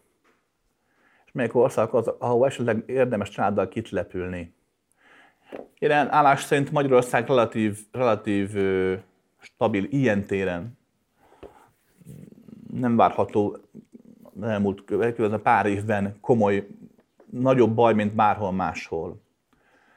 A háború eszkalálódása az, az nem így fog majd történni, ha bekövetkezik. Kedves Krisztián, nemrég voltam Kairóban, a nagy piramisban, következő üzenetet kaptam. Az anyag szent.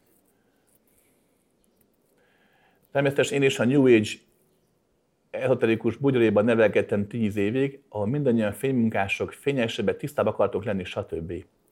Anyagos, sokszor elhanyagolva, lenézve.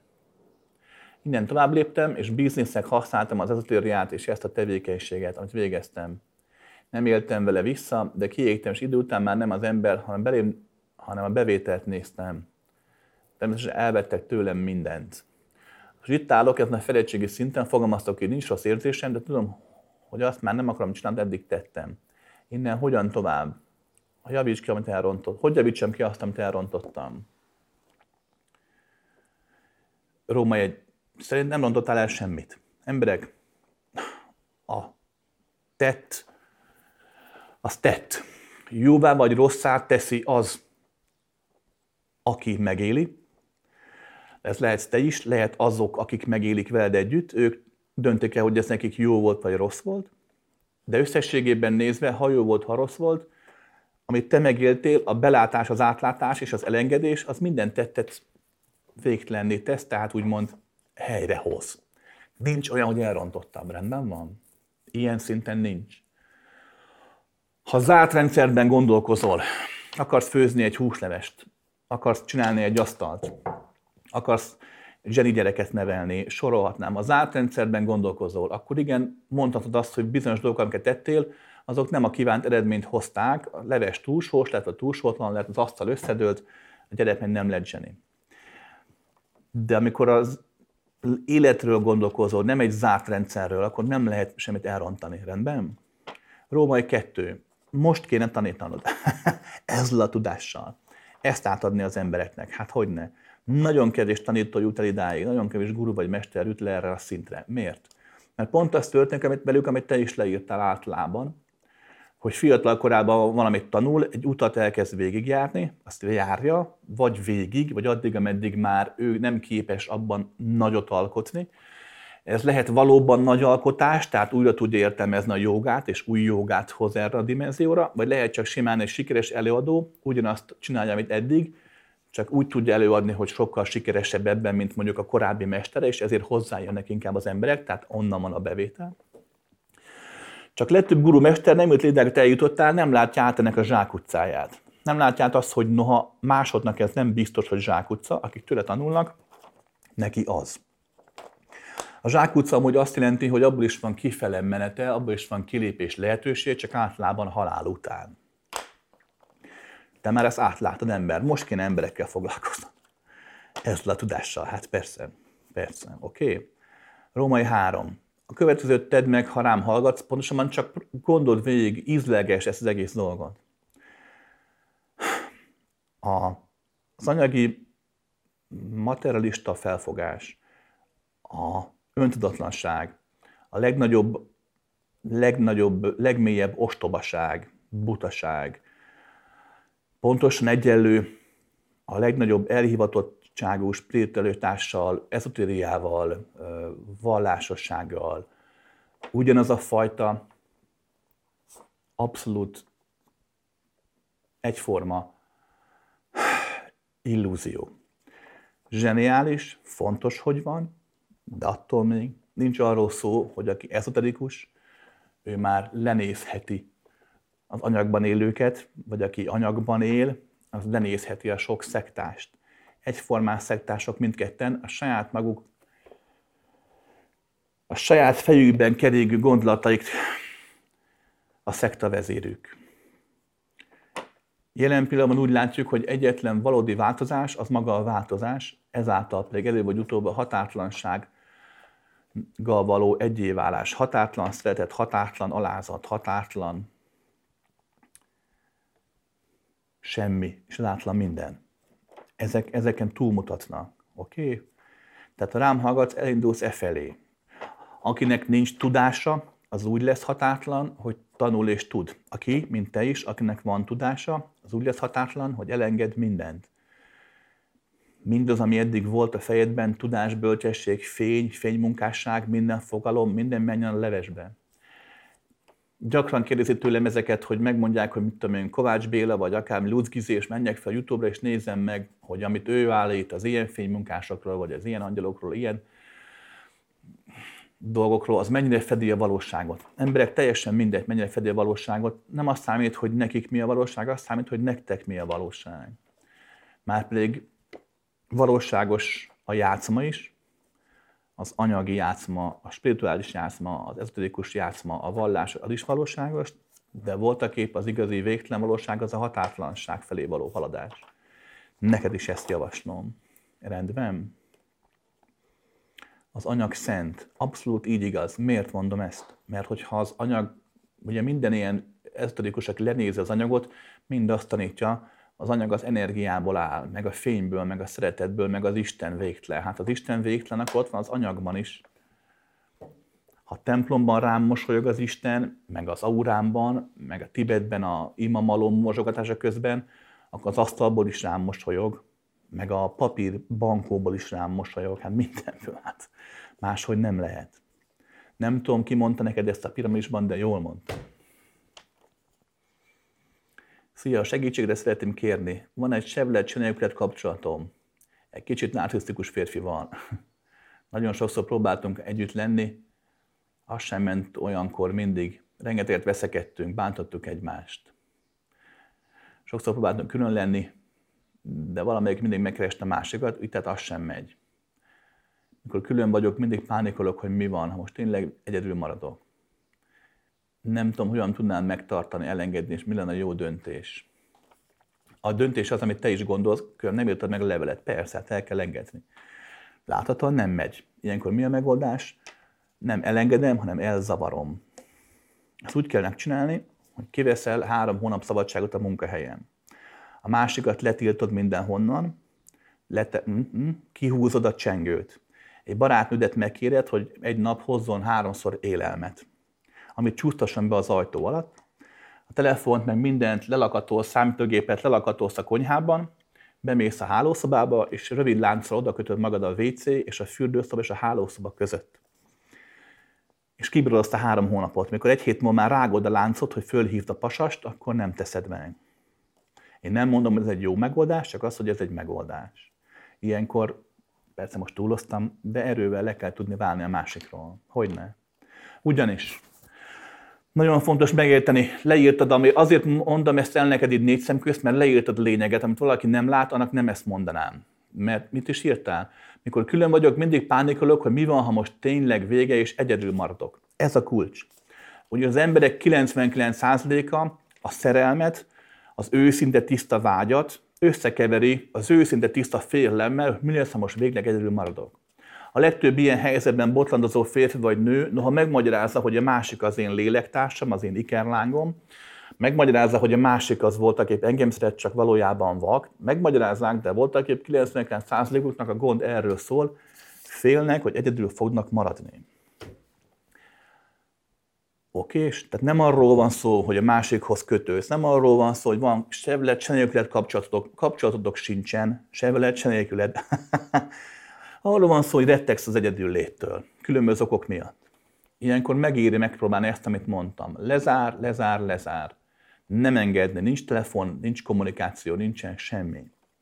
És akkor ki kell bekelni ezt a fájdalmat. Ugyanis a következő a valóság ilyenkor adott két ember, férfi és nő, most például itt ülnek a kanapén, noha ők nem egy pár, de férfiként, nőként ülnek a kanapén. A következő dolog történik, a szemem előtt ülnek, azért velük példálozom most. A két lény összefolyik. A férfi nő energiák egymásba folynak. Amikor beszéltek, bemegy a hang a másikba a fülén keresztül, ugye? Vagy a, ahogy kinézel, bemegy a másikba a szemén keresztül amit gondolsz, amit érzel, az nem megy a másikba, a lényén, az auráján keresztül. Magyarán két ember, noha két testet látjuk, valójában két nagy, ilyen másfél-két méteres térben összefolynak. Tehát amit egyik gondol önmagáról a másikra, azt a másik is fölfogja és fordítva. Ezek így összefolynak. Hogy a kapcsolat elkezd mélyülni, pláne ha van szexualitás, mindegy, hogy jó vagy rossz, mindegy, hogy 30 másodperces, vagy tényleg rendes, hosszú, egyperces. ne neves. neves nyugodt. Lényeg az, hogy a szexualitás és eltelik néhány hónap, vannak közös élmények, van közös szóhasználat. Ennek nem csak ez a jele, hanem az a lelki-szellemi jele is megvan, hogy a két energia már akkor sem válik el egymástól, ha ők eltávolodnak. Néhány hónap után megfigyelhető, hogy hiába dolgozik a másik a munkahelyén tőled 30 km távolságra, ez az energia nyúlik, mint a gumi, és bizonyos egyéb frekvenciák által mindig egybe van. Nem véletlen, hogyha nagyon szereted a másikat, egy-két év után gyakran itthon vagy, kenegeted a szendvicset, és hirtelen valami bevillan, fölhívod, és tényleg a másik épp elesett, és beverte a lábát. Tehát megvan a kapocs. Na már most, ez azt jelenti, hogy előbb vagy utóbb mind a férfi, mind a nő önmagát a másikkal együtt éli meg. Nem tudod, hogy a benned lévő te, az voltak épp a másik, de attól még így van. Tehát az az energia, amit önmagadnak élsz meg, az energia volt, aki másikból van. Nem hogy mondja nagyon sok ilyen sikeres költő, író férfi, hogy a párom, akit megismertem, ő a jobbik felem. Vagy vele lettem egész ember. Mert ő ezt érzi, hogy tényleg, amit, amit én egész ember azért vagyok most, mert az asszonyban lévő dolgok azok bennem vannak. Abban a pillanatban, hogy ezek a bekövetkezik egyfajta szakítás és válás, akkor azt fogod megélni, hogy a másik elmegy az életedből, hm, levált, és nem csak ő ment el, hanem a benned lévő te is elmentél, hisz az is ő volt. Magyarán a szakításra azt éled meg, hogy mennyivel kevesebb lettem. És ez az oka a páni félelemnek. Hát hogy ne? Hiszen először következett be az a felnőtt életed folyamán, hogy nem több lettél, hanem kevesebb. Mert gyermekkorban mindig több és több és több leszel. Meglett a pasas, meglett a feleség, több lettem, elment a pasas, elment a feleség, és hirtelen kevés vagyok. Hirtelen félek. Hirtelen nem tudom, mi lesz holnap. Ez a pánik növekszik, és ez okozza azt, hogy se veled, se nélküled. Ezen túl rengeteg más oka is lehet. Tényleg a játszmától kezdve nagyon-nagyon sok minden, de összességében a mélyben ez mindig megfigyelhető. Oké? Okay? Római sok. Persze azt is megteheted, hogy játszod még ezt játékot, játszátok tovább. De előbb-utóbb úgyis ez lesz a vége. Ha szerencséd van, akkor másik talál egy másik áldozatot, és vele fogja ezt a szenvedést folytatni. De mondom, rád bízom. Azt csinálsz, amit csak szeretnél. Kedves Krisztián, dönthetünk úgy, hogy nem akarunk ide születni újra, ahol elég sok a szenvedés lehetősége? Van más alternatíva? Buddha is az öregség, betegség, halál elkerülése miatt kezdett kutakodni. Van megoldás, a tanácsod erre? Hát persze. Hát ez, ez csak döntés kérdése. A döntés a tudatosságon múlik. Épp most, ha minden jól megy, most van vasárnap. Ha minden jól megy, akkor jövő héten, kedden vagy szerdán ez a felvétel kint lesz a Youtube-on. Tehát ti már valószínű, akkor fogtok értesülni arról, hogy június havában elkezdjük azt a kurzust, ami egy napon keresztül arról fog szólni, a gyakorlás, meg a tanítás, hogy halálod után hogyan tudj választani, hogy ne kelljen itt újra kecsölnöd idézőjelbe. Persze mondom, ez nem így van, újra mondom, tehát nincs arról szó, hogy aki meghal, az visszaszületik ide, de értem, mire gondolsz, ezért most használom ezeket a kifejezéseket, oké? Okay? Tehát vagy megteszed azt, hogy gyakorolod a figyelmet. A figyelem gyakorlása nem bonyolult, figyelsz és kész. Miután meghalsz, utána, utána a figyelemnek köszönhetően nem lesz probléma a változásban, a változtatásban. Amúgy, akiben ez a szándék ott van, az álmaiban ebben találkozni fog. Pontosan tegnap. Milyen érdekes. Pont tegnap álmodtam ilyet. Én három évente szoktam egyszer ilyesmit álmodni. Pont tegnap volt egy ilyen álmomom, hogy beszélgettem ott valakivel halálról, stb. És jött a próbatétel. És azt a próbatétel neki is, meg nekem is, hogy olyan dolgokat vetítettek elénk, olyan képeket, amik félelemmel töltenek el. Vadállat éppen szétmarcangolja a kezemet. Kígyó, mar, rengeteg ilyen, tíz ilyen különálló képvetítés zajlott. És az volt a feladat, hogy folyamatosan tudjam nézni, és ne igyek, ne féljek tőle. A másik mellettem az egy idő után bejött és elrohant. Én meg kibírtam mind a tizet, majd aztán, aztán kicsit én is becsokiztam, és gyorsan fölkeltettem magamat. De ez a tíz képnézés elég ahhoz, hogy szabadon tudj majd dönteni te is. Mert voltak épp ez történik halál után is, miután meghalsz. A benned lévő gondolatok, érzések pont úgy, mint itt most ebben az életben elöntenek. Hiszen gyakran megesik itt is, nem, hogy lelkiismeret furdalásod lesz, vagy hirtelen félni kezdesz, hirtelen fáj, hirtelen visszacsinálnád, és sorolhatnám. Ez a halál után pont így következik be, az életed megélése kor, újraélésekor, csak mivel az egód már ilyenkor gyengébb vagy más típusú, ezért ezen negatív hatások sokkal intenzívebbeké válnak. Ezt amúgy nagyjából széles körben ismer, csak ezt értik félre többek közt a gyakorló buddhisták is, és úgy gondolják, hogy ilyenkor alakul ki a karma, az újjászletés létrejövetele. De ez ilyen szinten nem igaz, csak féligazság. De maradjunk annyi, hogy valóban erről van szó, hogyha az egyén jelenben tud lenni, jelen végtelenét éli, határtalan szeretetben tud létezni, akkor nem ragaszkodik semmihez, nincs benne félelem, nincs benne szorongás, én sem ijedtem meg az engem marcangoló vadátoktól, nem éreztem félelmet. Kicsit tartalom kellett a teret, tehát azért tehát munkám volt vele, nem voltam annyira profi, mint kellett volna, de összességében határeset elfogadom. Oké, okay. Tehát neked is így lesz. Ezt, ezt nagyjából meg fogom tanítani, azt a figyelmet a kurzuson át fogod tudni gyakorolni, de gyakorolni kell később. Oké? És, és Római három, ezen csak gondolkodj ezen a dolgon. Ezt saját tapasztalatból fogom, tudom neked mondani.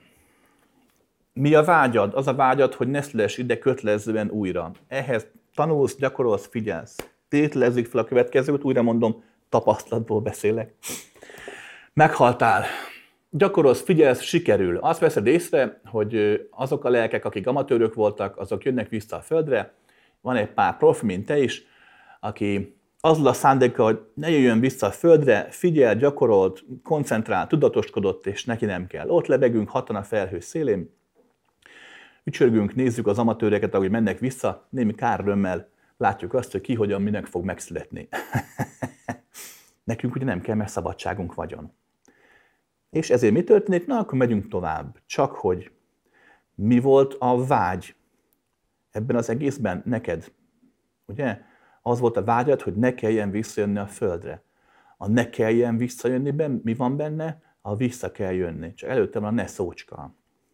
Magyarán hiába küzdesz valami ellen, az még attól benned van? Hát hogy ne? Hát hogy ne? Tehát mész tovább más dimenziókban, ahol már nincs ott a tábla, hogy balra Mennyország, jobbra a Föld. De mivel benned van ez a fajta vágy, hogy ne kelljen, ezért a kell ilyen energia is létezik. És mivel már nem kell neked visszajönni, ezért szabadabban tudsz gondolkodni az anyagi dimenzióról, és hirtelen, mivel az empátiád már kiterjedtebb, azt veszed észre, hogy van benned olyan feszültség, ami nem a tiéd, hanem a régen volt anyukád, apukádé, barátoké, más dimenziós családodé, de ott van. És hirtelen azt látod, érzed, ahogy, ahogy benned ott szenvednek. Mert hát a szeretet miatt végtelen vagy. És mivel ott van benned a gondolat, a ne kelljen visszajönni, benne kelljen visszajönni, ezért, hogy felold az ő szenvedésüket, ami már a tiéddé válik, azt veszed észre, hogy megint kaptál egy rendszámot, és itt húzd az igát. Oké? Okay? Tehát az, azt akartam ebben kifejezni, hogy az, hogy te egyszer meg tudod úszni azt, hogy ne kelljen visszajönni a földre, az még kevés az üdvösséghez. Nem rossz kezdet, de csak egy kezdet, hosszabban tartó gyakorlást igényel. Oké? Okay? Mennünk kell? Még nem kell mennünk. Jó. Kedves Krisztián, szeretném megtudni, honnan jön a gondolat, Eddig még senki sem tudott elfogadható választ adni rá. Agykontroll van egy feladat, amikor egy számunkra ismeretlen emberről el tudjuk mondani a külső belsőjeit. Hogy lehet ez? A következőt kell nagyon megérteni. Pillanat, próbálok értelmesen magyarázni.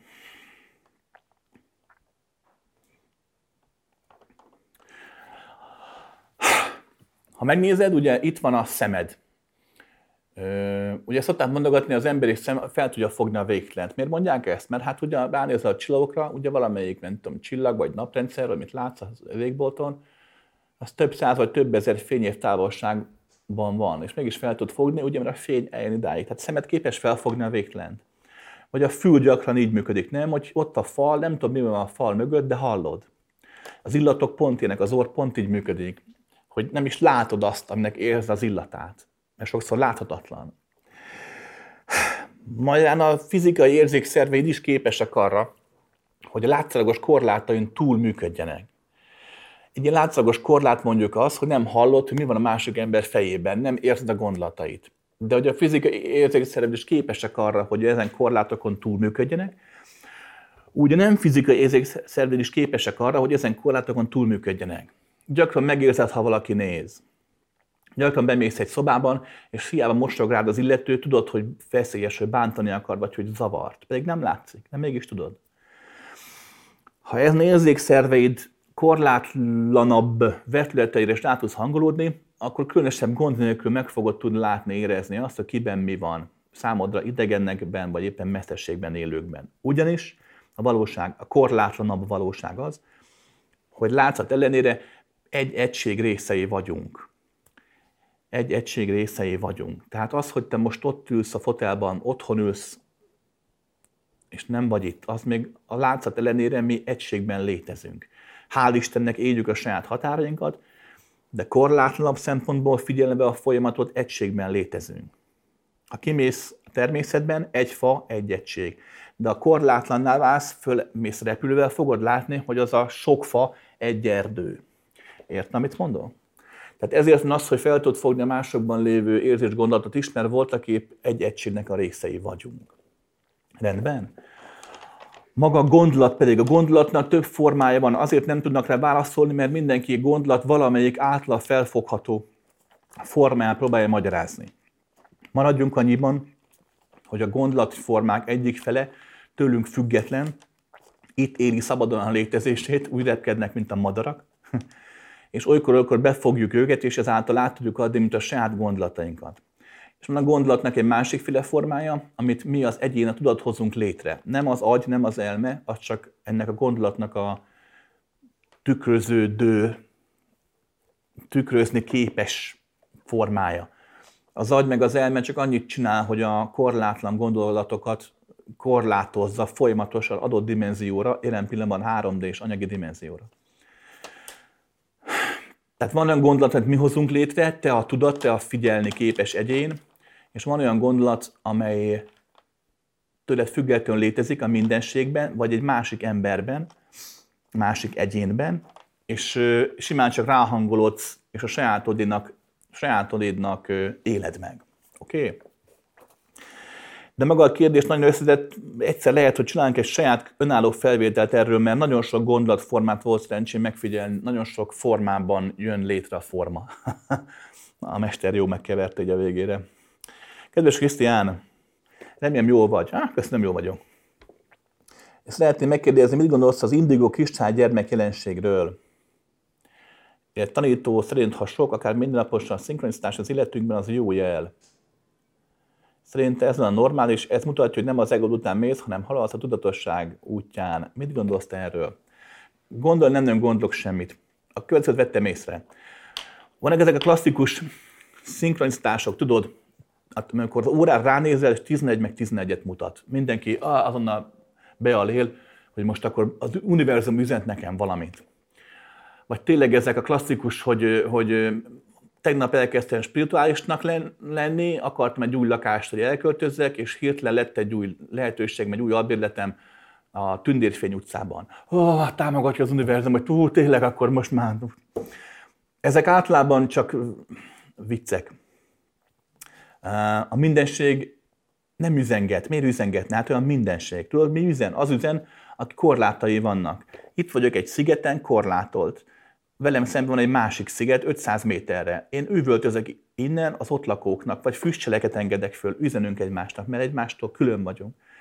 A mindenség végtelen, mindenki benne van, mindenki üzengetne. Hát nem üzenget.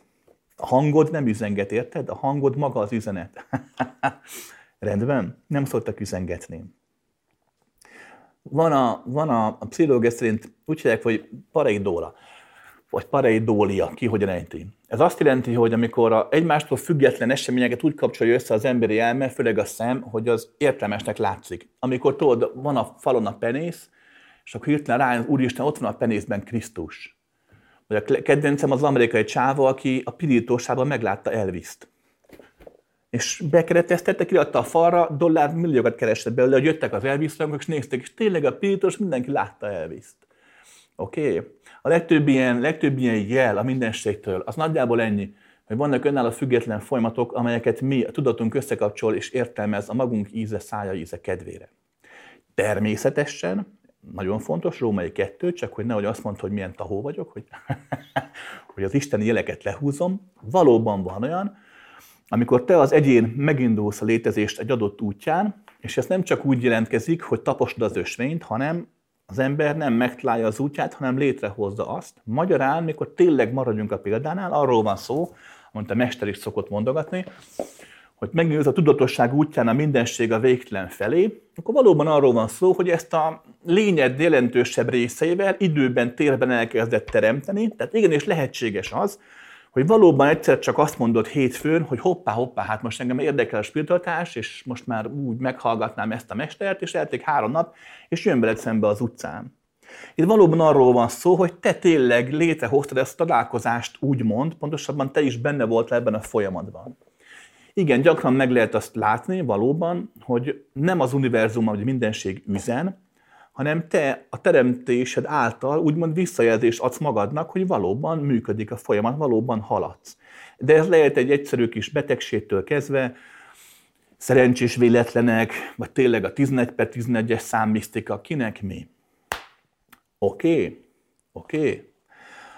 Az indigo kristálygyermek pedig a következő. Ez, ez egy szokásos... Na, az emberi elme nagyon kíváncsi ezért az intelligens, pláne az intelligens emberi elmét, de nem intelligens, nem annyira intelligens emberi elmét is mindig etetni kell. Ez azt jelenti, hogy az emberi elme telítődik előbb-utóbb az adott ingerekkel, egyre nagyobb és nagyobb ingerekre vágyik. Nem csak az elme, a test is így működik. Ha sótlan veszed a paradicsomot, fog ízleni. Nagyon picit megsózod, még jobb lesz. Rá fogsz szokni a pici sózásra. De előbb-utóbb a pici sózás már az lesz a normális, több sót teszel rá, hogy még ízesebb legyen, ahogy a tested képes úgymond asszimilálódni, tehát képes azonosulni az ízekkel, ugye az elméd is képes azonosulni az információkkal. Magyarán előbb vagy utóbb azt fogod megélni, hogy ha nem kapsz újabb és újabb információt, amin elrágódhatsz, elkezdesz unatkozni, elkezdesz saját magadra figyelni, vagy ott hagyod a mestert. Ezért legtöbb ilyen spirituális ezetikus tanító átlagosan 3-5 évente bedob egy újabb kifejezést a köztudatba, amin a nép megint elrágódhat, és megint néhány millió dollárt ott hagyhat nála. Nézzük a következő dolgot. Ugye ott voltak középkor a alkemisták, a különböző misztikusok, szent emberek keleten, nyugaton. Mind démonokról, angyalokról, maga világának lévő más dimenziós entitásokról beszélt. Senki sem beszélt gyík emberekről. Senki sem beszélt az ufokról. Nem hívták úgy, hogy más bolygókon élők. Nem nagyon volt ez jellemző. Nézd meg, mindig, hogy a változás bekövetkezett, mindig volt a fejlődés, növekedés, mindig előkaptak egy újabb és újabb valamit, amit a népnek el lehetett adni. Nézd meg a 70-es években, ugye? Her korszakát, tényleg, peace, ne háborúzz. Nézd meg azt a korszakot, mi jött át keletről. Ugye jött át a klasszikus keleti tanítás, meditáció, mindenféle ugrabugra, különösebb ilyen dolgok. Mit láttak a keresztények, hogy ez működik? Ők is elkezdték a hagyományos, merev, gótikus liturgiáktól, elkezdtek, jöttek az ilyen karizmatikus egyházak, ahol szintén a, a pásztor üvöltözött, rángatózott, ment a zene, nyomták a gospelt, ugye. Ha megfigyeled, ezek mindig így működnek. Amikor, amikor valamit adnak az embernek, egy spirituális dolgot, az, az azért jó üzlet, mert nem megfogható. Tehát a tömeg csak hihet benne, és ha az előadó profin csinálja, akkor hinni fog benne. De csak néhány évig. Előbb-utóbb megint kell valami, hogy megint hihessen valamiben, lehetleg a nyáj keretein belül, ugye odafizesse a pénzt. És most nem azt mondom, hogy mindenki ilyen rossz, gonoszul gondolkodik, nem.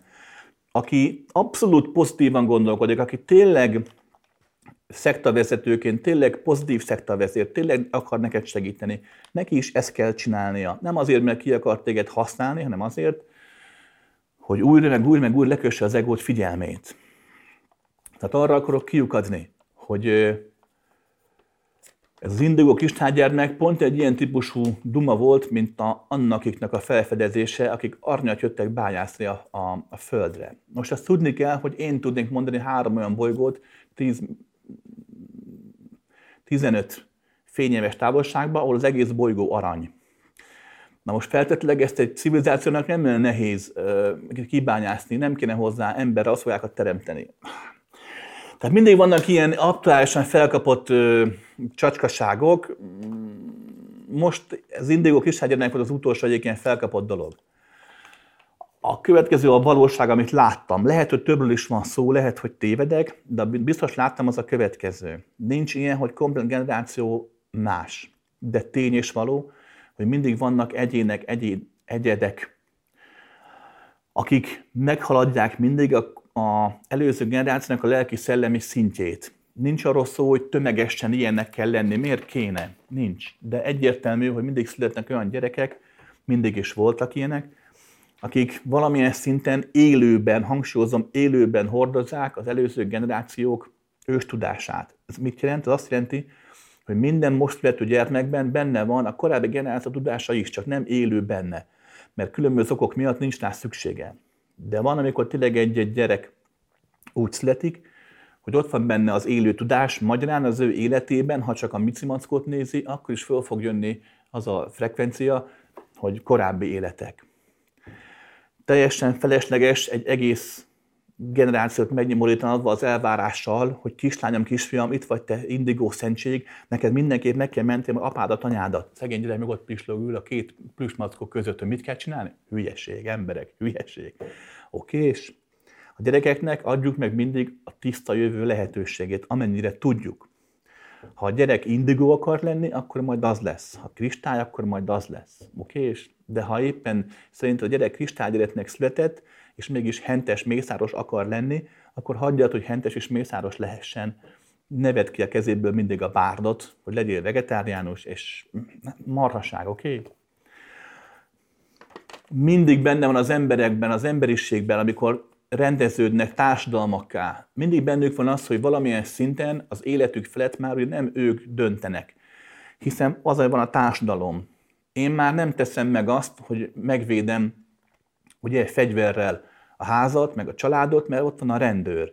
Tudom, ha ég a ház, kijönnek a tűzoltók. Én már nem értek a gyógyfüvekhez, mert ott van az orvos, és sorolhatnám. Tehát ez megadja azt az érzést, hogy sokkal nagyobb biztonságban tudunk élni. Így van. De valahol ad egy olyan érzést is, hogy a francban tudattalan szinten legalábbis ott van, tudattalan szintjén, hogy a francban nem vagyok ura már a saját életemnek. Kindig kell valaki, amiben bízhatok, aki majd kihúz a bajból, ha baj van. És mi Istenben már többség nem hisz, kell valaki más. Ez volt régen a tudós, meg az orvos. Most már legtöbben tudósnakban sem hisznek úgy, mert rájöttünk, hogy az is téved, kell valaki más. Ezért vannak a guruk, a szakuk, illetve ezért lettek most az indigó gyerekek, meg gyerekek, hogy majd ők elhozzák az aranykort. És lehet, hogy így van, de nem. Emberek, az aranykorért, meg a spirituális fedettségért nekünk kell tenni. Nem a kölköknek, nekik is, de nekünk. Nekünk. Kedves Krisztián, a boldog szenvedés nélkül élethez mit javasolnál? Szenvedés nélküli élet nincsen. Legalábbis itt nincs. De lehet boldogan is szenvedni. Oké? okay? Emberként erről van szó. Hát nem mond, lányok, aki szült, hát nem mondjátok, hogy a szülés minden pillanat meg volt a csoda, mert nem. Volt benne fájdalom, volt benne szenvedés bőven, de mégis volt benne boldogság is. Mert ugye itt van a boldogság, most itt van a kezeit között. Hát urak, hát, aki már épített házat, vagy csak sokat dolgozott, hogy mehessen nyaralni a családdal, vagy fiúk tényleg, aki szeret horgászni, hát milyen jó pergetni, ugye, a menő orsóval, de hát mennyit szenvedtél, hogy azt megvehess, és sorolhatnám gyerekek, aki tud járni, mindannyian tudunk most járni, nem? Hát éveken át szenvedtünk, ugye, fél éves korunktól másfél-két éves korunkig állandóan estünk, keltünk. Oké, és a boldogság meg a szenvedés nem zárja ki egymást. mint hogy a boldogtalanság és a szenvedés nélküliség sem zárja ki egymást. Rengeteg embert láttam egészségesen, fiatalon, gazdagon, és csak szenvedni tudott. Oké, és Római 2. Más dimenziókban mások a törvények. Hogyha adott dimenziót elhagyod ezt, és egy más dimenzióban, korlátlanabb dimenzióban összpontosulsz, ott megteheted például azt, hogy ideig, óráig, ez akár lehet az örökké valóság is majdnem, ideig, óráig egyfajta idilli állapotban létezel. A kérdés csak ugye az, hogyha valóban volt ilyen dimenzió, vagy van, akkor miért nem vagy most ott? Roppant egyszerű. Nekem volt ilyen létezésem, úgy mondanád, hogy évmilliárdokig tartott. Nem volt annyi, csak úgy mondanánk. Ahol tényleg a magam fényében léteztem, a magam üres semmiében. És nagyon jó volt mindaddig, amíg nem volt az. Miért nem volt jó előbb-utóbb? Mert már nem volt más benne. És fiúk, lányok, hogyha a ti világotokban nincsen szenvedés, csak boldogság van, meg végtelen, és hm, mi az, ami azt a világot megváltoztathatja majd? Hát a szenvedés, így van. Nehogy azt higgyétek, hogy aki itt ezen a földön itt küzd magával, az büntetésből van itt. Nem. Azért van mindenkit, mert ide való. hát ott ne. A szenvedést is nagyon sokan szeretik. Persze. Te már nem akarsz szenvedni, látom. Római 3. Ha valaki pedig itt a Földön akar egyfajta szenvedésmentes létezést élni, annak a következőt tudom javasolni. A jelenlét végtelenében a szenvedés tartalma megváltozik. Ez nem azt jelenti, hogy nem lesz fájdalom, nem feltétlenül jelenti, azt nem lesz mondjuk fájdalom, de valahogy együtt élsz vele, és valahogy valahogy úgy jókat tudsz nevetni rajta, hogy most nem tudom, és sántikálsz, vagy itt fáj, vagy ott fáj, úgy el vagy vele. A jelenlét végtelenében a dolgok így megváltoznak. Hívják ugye megvilágosodásnak, vagy hatátlan szeretetnek, ki hogy nevezi. Ezt lehet még itt a fizikai világban. Ez Buddha is jól mondta, tudod, az, az élet szenvedés. Ugyanis a fizikai törvények miatt előbb-utóbb olyan dolgokba fogsz belefutni, amiket nem irányít ván, nem akarsz. Ugye ki a franán akarja, hogy fájjon mondjuk a feje. Akinek volt migrénje, azt tudja, hát borzasztó a migrén, nem? Ki akarja szándékosan? Hát senki. Ki látja meg a boldogságot a migrénbe? Hát senki. De a jelenlét végtelenében ezek a dolgok úgy egységbe válnak, mert szépen elolvadnak, és a fájdalom olyan sajátságosan kiegészíti a létezést. Tudom, ez most így furán hangzik, de összességében ez is szokott működni. Oké, és beszéltünk róla. Kedves Krisztián, borzasztóan rosszul viselem a meleget. Ah, Isten hozott a klubban. Én se szeretem. De tényleg a munkát, eljutni forrosságban A-ból a B-be kész rémálom. Idén nyáron elnyíló hatás és brutál meleggel riogatnak metrológusok. megállsz a helyét. Nekem a tavalyi meleg is sok volt. Miért Efraim az emberiség? Mire tanít ez? Mit kell megérteni ebből, hogy könnyebben elviseljem? Én se szeretem, kifejezetten nem bírom meleget. Nem tudom, az elnyínyót most nem tudom, de biztos, hogy meleg lesz. Mit tanít? Hát szerintem semmit. De tanulhatom belőle bármit. Ha, ha abszolút feszültségmentes tudsz lenni, akkor a meleget egy fokkal jobban viseled ha milyen feszültség van egy normális emberben, ö, nagy a pocakod, mindig behúzott, hogy ne lássák. Nekünk volt egy, volt egy barátunk, egy családi barátunk, az mindig mondogatta, 5 éves voltam, és 12 kiló, mindig mondogatta, hogy hogy nem akar velünk kijönni a strandra, és mindig kérdeztük, hogy miért nem, hát a strandon a legjobb, meleg van, medence, minden, mert hogy az neki nagyon fárasztó, és miért fárasztó? És azért, mert egészen be kell húzni a hasát, és a csávó ekkora bele volt, úgy be tudta húzni, mint egy jogi tényleg úgy állt, ilyen vékony lett. Mondom, na ez igen. Aki még ilyen testi gondjai vannak, alapfeszültsége van, az, az melegít. Ha nem tudsz elfogni magadon valamit, a kopasságot, a, a nem tudom, kiütéseket, akármit, az olyan feszültséget generál, hogy melegebbed lesz. Kettő, bizonyos ételek fogyasztása is melegít. Három, a türelmetlenség, ha, amikor, amikor elfolytás van, amikor nagyon várod mondjuk, amit szeretnél, és nem jön össze, nem jön össze, nem jön össze, ez is egy fokkal melegít. Oké? Okay? Ezeket tudnod kell. Rengeteg olyan gondolatérzés van, ami miatt a hőfok emelkedik, vagy mérhető módon, vagy csak belső hőfok, tehát könnyebben fogsz tudni izzadni. Római kettő, aki nem bírja meleget, annak lehetnek testi gondjai, és néz utána esetlegesen kis hormonháztartás és kiválasztórendszer, a vessék nem jól működnek, az is okozhat egyfajta, egyfajta meleg érzi, melegségérzést. Rendben van. Illetve kipáltod a következőt. Nyár van, reggel 9 óra, már 33 fok. Uh, akkor 8-kor fölkelsz, és kimész az árnyékba. Vagy kimész kicsit ha meg tudod oldani egy szál pöcsbe, tehát mesztlenül, kis a kertbe, és hagyod, hogy a reggeli nap érjen, és figyeled, hogy mit ad, mikor válik kellemetlenné. Nyáron a reggeli nap még nekem is kellemes. Nem rossz. Nézd meg a folyamatot, nézd meg, hogy mit okoz, hogy mi az, ami miatt kellemetlenné válik egy idő után. Oké? És ebből tanulhatsz esetlegesen valamit. De a legjobb tanulság egyszerű, maradj az árnyékban. Van egy nagyon régi indiai mondás, mikor látták, hogy a fehér ember, az angolok ott vannak egész nap a napon, és azt hogy a csajok. Akkor mondták az indiaiak, hogy bolond az az ember, aki napra megy, amikor árnyék is van. És igazuk van. Hát mi a francnak vagy a napon? Oké. Okay.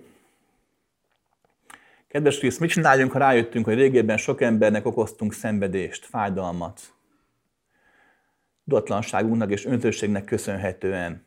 Igyekezzünk jóvá tenni valahogy? Keressük meg azokat az embereket? Segíti az valamit a jövőnk formálásához? Így van.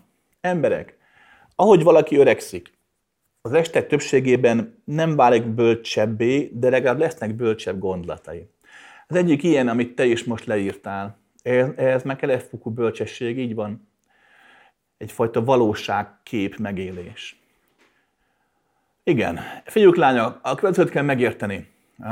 Minden, amit teszünk, ugye visszahat ránk is. Ez egy közhely, de nem nagyon látja a legtöbb ember, aki ezt a közhelyt ismeri, ennek az egésznek a mélységét.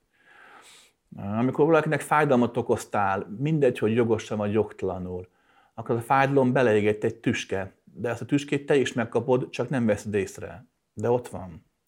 Mondok egy gyakorlati példát, így menni fog. Tétlezzük föl, hogy, hogy van párod, feleséged vagy férjed és hazudsz neki, ugye? Mert hát megcsalod. És ezért trükközgetsz. Ó, drágám, most elmegyek egy konferenciára három nap. Hú, elmegyek a fiúkkal horgászni három nap.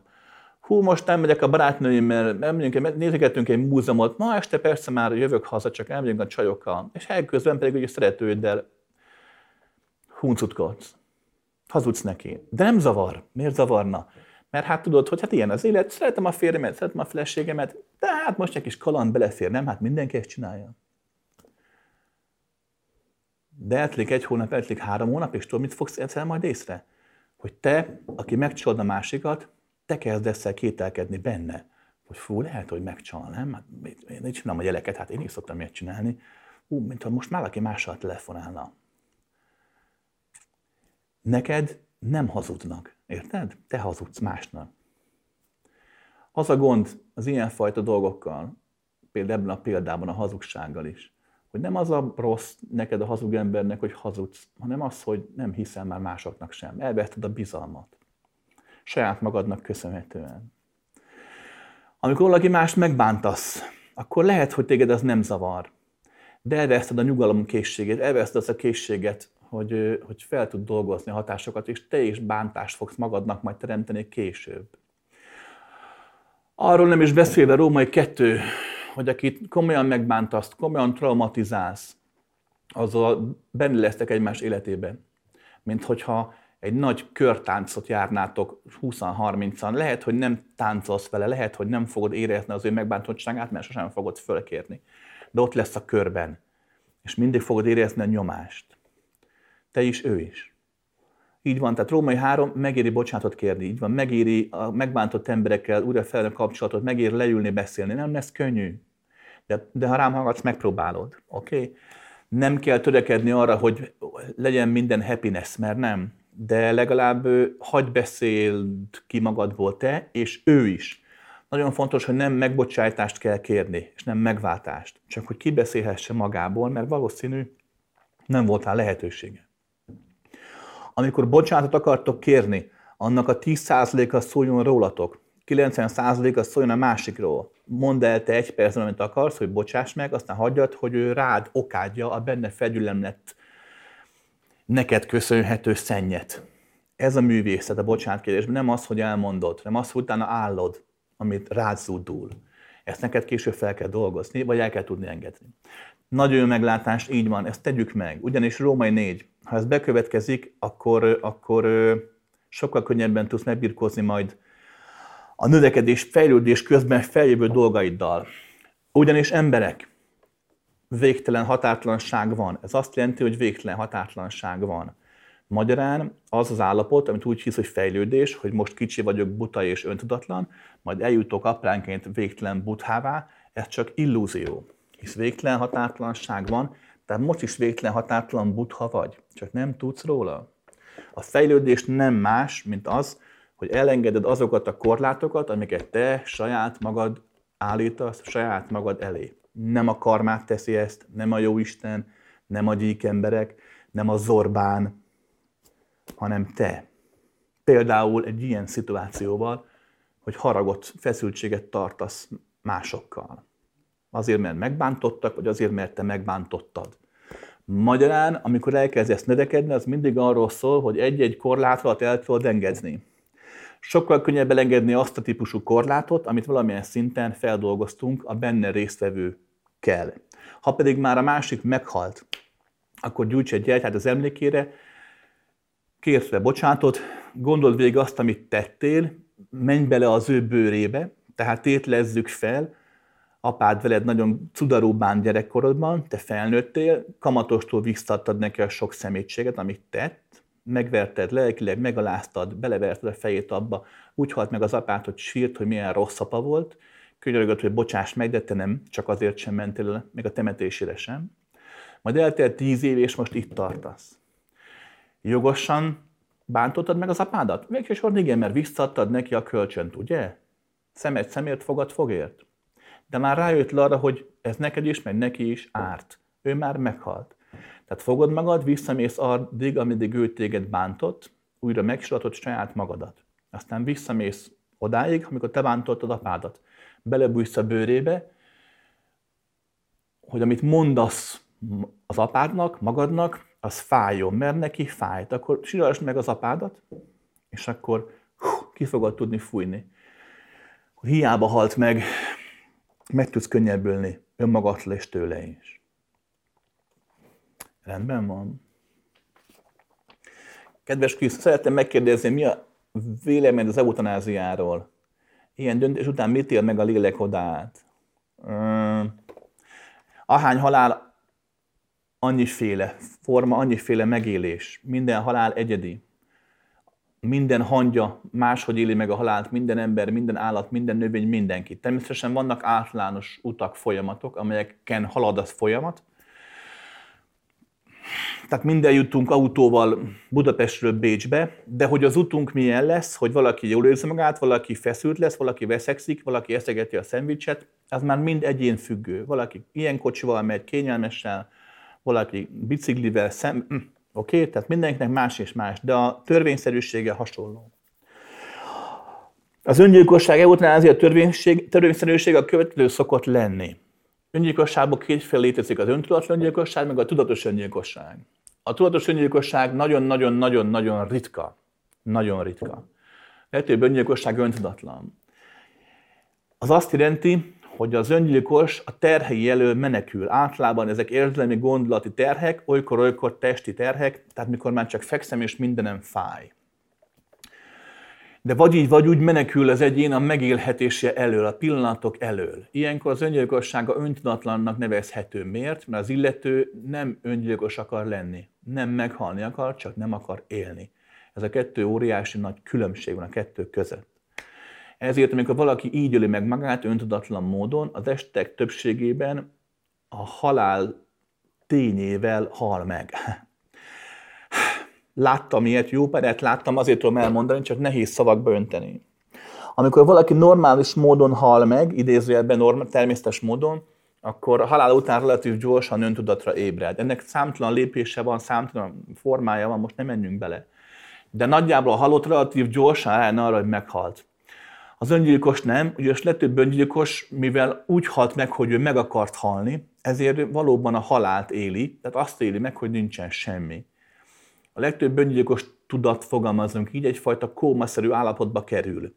Ennek a kómának rengeteg formája van, a klasszikus kómától kezdve láttam ilyet, hogy valaki csak úgymond feküdt az adott térben, át a legtöbb öngyilkos a saját kómájában él, amiről menekülni akart. Tehát például anya vagy, három gyereked van, és elszegényedsz, meghal a férjed, az apa, ott vagy a három gyerekkel, hirtelen lebénulsz, nem tudsz dolgozni, és egyszer azt mondod, hogy eleged van mindenből. Fogad magad, kibicegsz a hídra, és leugrasz. Ugye mi elől menekültél? Hát a fájdalom elől, amit a gyermekeid szeméből látszik, mikor éheznek.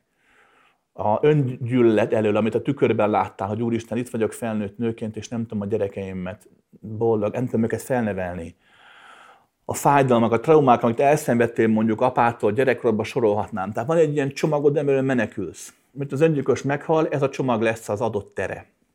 Magyarán egy ilyen esetben maradjunk a példánál, ennek az öngyilkosnak az élete nem lesz, nem áll másból, mint hogy újra, meg újra, meg újra átéli azt a dolgot, mikor éppen megöli magát a hídról belugorva, mikor éppen ott lesznek a halott gyerekei, mert hogy meghaltunk miattad, mert éhen haltunk, borzasztó pokol. Tehát az a pokol, amit a Dante itt lát, ehhez képest egy vicc.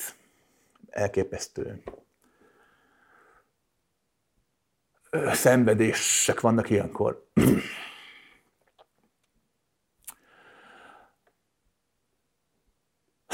Úgyhogy ezért, ezért próbálják lebeszélni az emberek az öngyilkosságról.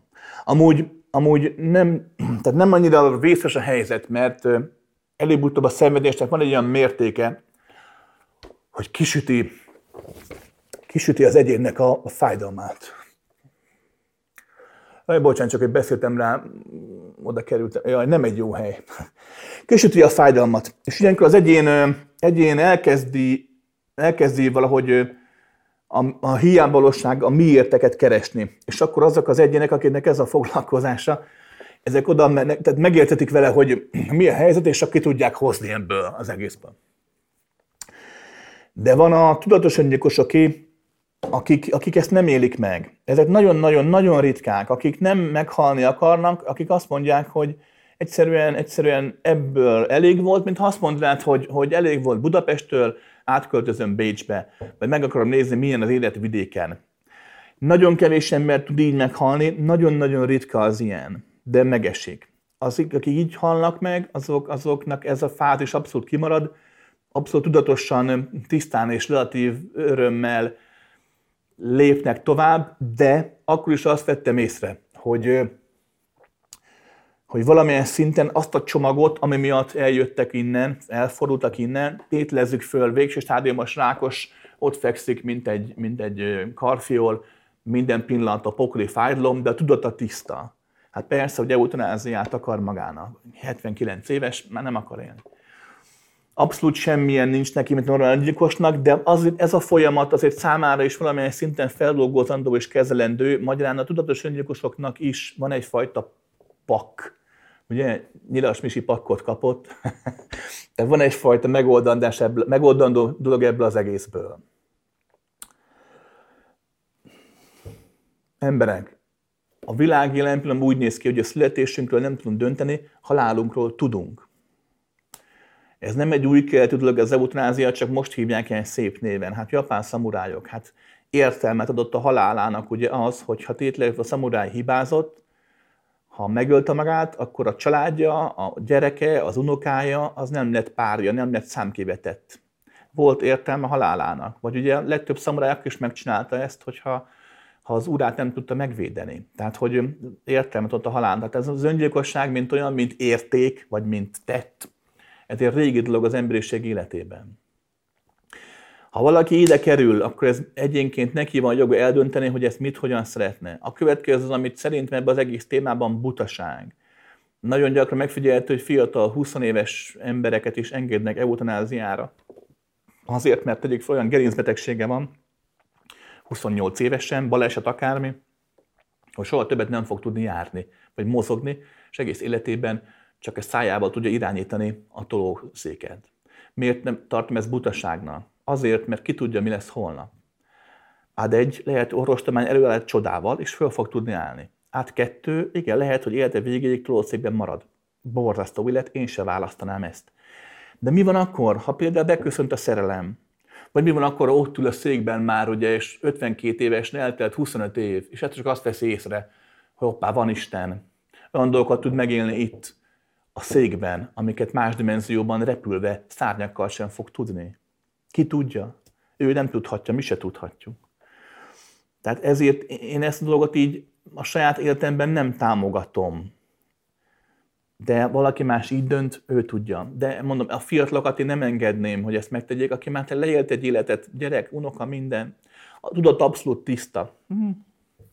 Mégis van minden tehetni meg azt tudok, hogy tudatosá teszi a halálát így is, hiszen a halálban pont az öntudatlanság a gond. Amikor valaki csak fekszik, érted, a kórházba kómásan és szépen meghal az sokkal nehezebb vele, nehezebb neki. Nagyon sokan mondjuk, tudod, hogy bár csak álmomban hall meg a párnák között, ne kívánd. Nagyon nehéz egy tudatot fölrázni, miután álmában meghalt, hogy már nem álmodik, mert nagyon hasonlít a két élmény. Úgyhogy így, így. Én alapvetően életpárti vagyok, mindig is az voltam.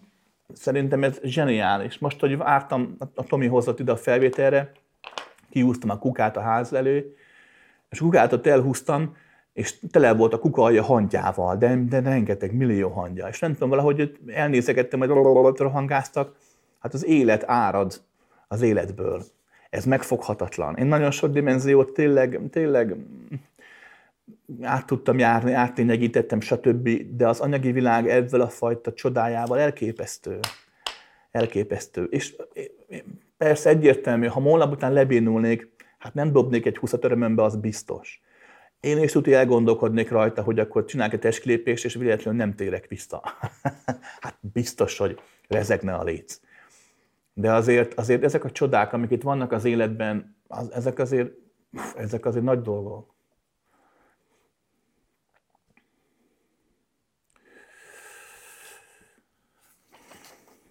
Szia, Krisz! Mit gondolsz az alkalmazkodásról?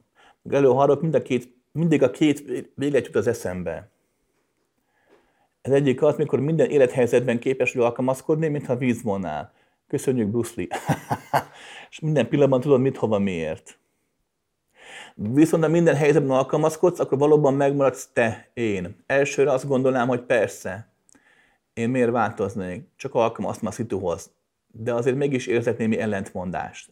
Remélem érted és köszönöm. Ó, igen. Nagyon-nagyon jó kérdés. Örök kérdés a tudatos emberek körében. Hogy mi a tudatosság? Mikor az vagyok, aki vagyok, vagy mikor azért nem vagyok az, aki vagyok, mert tudatosan nem akarok az lenni. Hát, nagyon jó kérdés. A következőt vettem észre. Amíg az élet valakinek az elsődleges, az anyagi élet az elsődleges, addig minden alkalmazás, minden kompromisszum voltak hazugság. Hát persze. Ugye szoktuk mondogatni, mi a kompromisszum? az a megoldás, ami egyik félnek sem jó. Persze. Én is kicsit szenvedek, mert te is kicsit szenvedsz. Orosz-ukrán háború, ugye? Mi a kompromisszum? Úgy tudjuk, hogy tárgyalás. Ukrajna mindent akar, oroszok mindent akarnak. Ilyen nincs. Azért ülünk tárgyalni, hogy akkor neked is lesz valami, nekem is lesz valami. Mert Isten lesz maximálisan elégedett, de talán le tudjuk tenni a fegyvert. Húsz év múlva. hát hogy ne? Az alkalmazkodás pont ilyen. Csak annyi a különbség, hogy az alkalmazkodáskor nem tárgyalsz. A másik embernek a véleményét nem kéred úgymond ki. Szerinted ő ilyen, mondjuk passzív-agresszív, az asszony vagy a férjem, akkor alkalmazkodom annélkül, hogy én ezt le megvitatnám, mert tudom, hogy úgy gondolom, tudom, hogy elvárja. Tehát az alkalmazkodás, mint olyan, az mindig rólam szól, a te döntésed. Meg a kompromisszum, a tárgyalás, meg a két emberről szól, a két félről szól, a két félnek a döntéshozatalából jön létre. Az alkalmazkodásnak a tartalma a tudatosságon múlik. Nem csak a tartalma, a végeredménye, a minősége mindene. A tudatosságon múlik. A gyenge ember az nem tud alkalmazkodni. Ő csak hagyja, hogy lábtörlő legyen, hagyja, hogy elnyomják. Az alkalmazkodó belül nem fortyog. A gyenge, gyenge akit elnyomnak, az belül mindig fortyog, magában dühöng. Ú, ha megmondtam volna most a főnökömnek, ú, leg, legközelebb így meg fogom neki mondani, sosem mondja meg mindig magában elképzel, amit tennie kellett volna, hogyan tudott volna kiállni magáért, hogyan kellett volna kiállnia magáért. Ha ezt 10 évig, 20 évig így csinálja, egyszer csak az lesz, mint az USA-ban, lekapja otthonról a puskát, és lemészárol egy óvodát, vagy egy templomot, vagy, mert ugye hát miért ne? végre egyszer kemény volt. De az alkalmazkodó nem, az alkalmazkodó ember az nem gyenge. Őt nem zavarja az, hogyha valaki mondjuk dominál, valaki ezt alkalmazkodnia kell, mert át egy megtalálja benne a lényeget, át kettő megéri benne önmagát. A valóban alkalmazkodó nem ragaszkodik az élethez, nem ragaszkodik a formákhoz. Nincs benne az érzés, hogy most megaláztak, mert amit én akartam, azt nem kaptam meg. A tudatosság szülő a valódi alkalmazkodást. Mondom a példát. Itt vagyunk most sokan, befejezzük a forgatást, akkor eszegetünk, iszogatunk, lesz kaja, lesz pia. Tétleőzve lenne mondjuk fagyi. Van hatféle fagyi. Nincs fagyink, ugye? Nincs. Van? Ú, van hatféle fagyink. Tudjátok, csokoládé, vanília, pisztácia nem is volt, tehát hogy van hatféle fagyi. Abban a pillanatban, ahogy, ahogy én nem kapnék vaníliát, mert mondjuk tétlezzük föl a Peti szereti vaníliát, és kevés van, az én alkalmazásom őszinte, hogy odadom neki őszintén, és egy mikro traumát sem fog okozni az, hogy nem kaptam vanília fagyit, mert a Peti megette helyettem. Miért? Mert nem azonos vanília fagyival. Nem érdekel, nem vagyok vanília fagyis. Tehát a valódi alkalmazkodás az valóság az nem egy játszma. Amikor az történne, hogy én is szeretem a fagyit, meg a Peti is szereti a fagyit, de udvarias vagyok, jó fej vagyok, mégis én vagyok a mester, a Peti kamerázik, meg amúgy is magasabb, mint én, ki tudja, hát meg tud verni. Parancsolj őszintén neked adom a vanília fagyimat, az már nem alkalmazkodás, az már csak sunyogás, az már csak akkor lábtörlő effektus. Okés? Úgy vettem észre, hogy az igazán erős, tartalmas emberek azok, akik valóban tudnak szolgálni, vagy valóban tud mondjuk alkalmazkodni. Rendben van? Erről beszéltünk. Na, még egy utolsó kilépőt. Jó. Kedves Krisztián, úgy értem, lustaságom és a szerencsétlenségem sem ismer határokat. Miként tudnám összedni magam úgy, hogy ne ilyen későn tegyek, és ne csak kizárólag szerencsétlenséget vonzak mindig vagy túl sokat gondolkodom, vagy nem gondolkodom egyáltalán. Mondta úgy is, hogy majd jó lesz. Hozzáállásomat az élethez egy viccnek érzem. Köszönöm a választ. Utóirat. Tudod, hogy kik laknak az esőerdőben? Csapadék. Borzasztó. Borzasztó. Ez az észszellemi szintnek való vicc. Borzasztó. A csapadék. Jaj. Jaj. Hát figyelj ide! Te is az a típusú ember vagy, aki alapvetően, akinek az emleti válasz tök felesleges. Mert aki egy kérdést ilyen mélységben össze tud rakni, az pontosan tisztában van azzal, amit leír, amit megkérdez, magyarán a válaszra is tisztában vagy, csak nem vagy hajlandó változni és változtatni. Ennyi a történet. Megjegyzem, a lustasággal nincs gond. A szerencsétlenség az már kicsit talán lehet vedd. Lustasággal mi a baj? Úgyis előbb-utóbb föl fogsz kelni. Előbb-utóbb a lustaság megtanít arra, hogy ne legyél lusta. Hát hogy a fenében -e? A lustaság ugye egyfajta életellenes állapot, bár mondjuk erről Gárfid a macska ugye más mondana. De megnézed, Gárfid a macska is ugye nagyon mozgékony tud lenni, ha akar. Mert a lustaság megtanította arra, hogy mozogjon. Oké? Okay?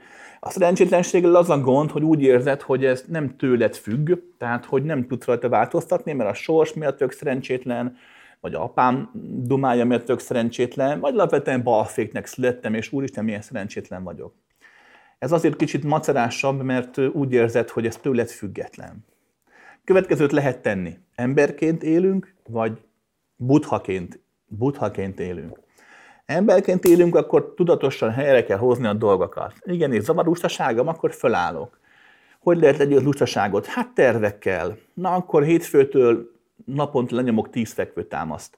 Na akkor hétfőtől elkezdek jogázni, és hetente ötször jogázom. Na akkor is így. Na akkor tanulok valamit, megtanulok egy nyelvet. Na akkor elkezdem, és akkor kitartást nyomom, nyomom, nyomom. Nehéz megcsinálni, legyél magaddal picit megengedő, tehát ha az a terv, hogy napi hét napból hétszer, nem, egy hétből igen, tehát hetente hétszer mondjuk jogázom, ha csak heti öt sikerül, spondját rá. De legyen meg. Hm? És akkor megtanulod azt az energiát, ami lucsosan legyőzéshez kell. Ugyanis ez spéci energia. Ezt tudom magamról, amikor valami dolgom van, és akkor leülök a fotelba, és úgy hú, ülök. És úgy jól esik ülni. Tudom, hogy indulnom kéne, mert három tárgyalásom van, meg, meg mennem kéne.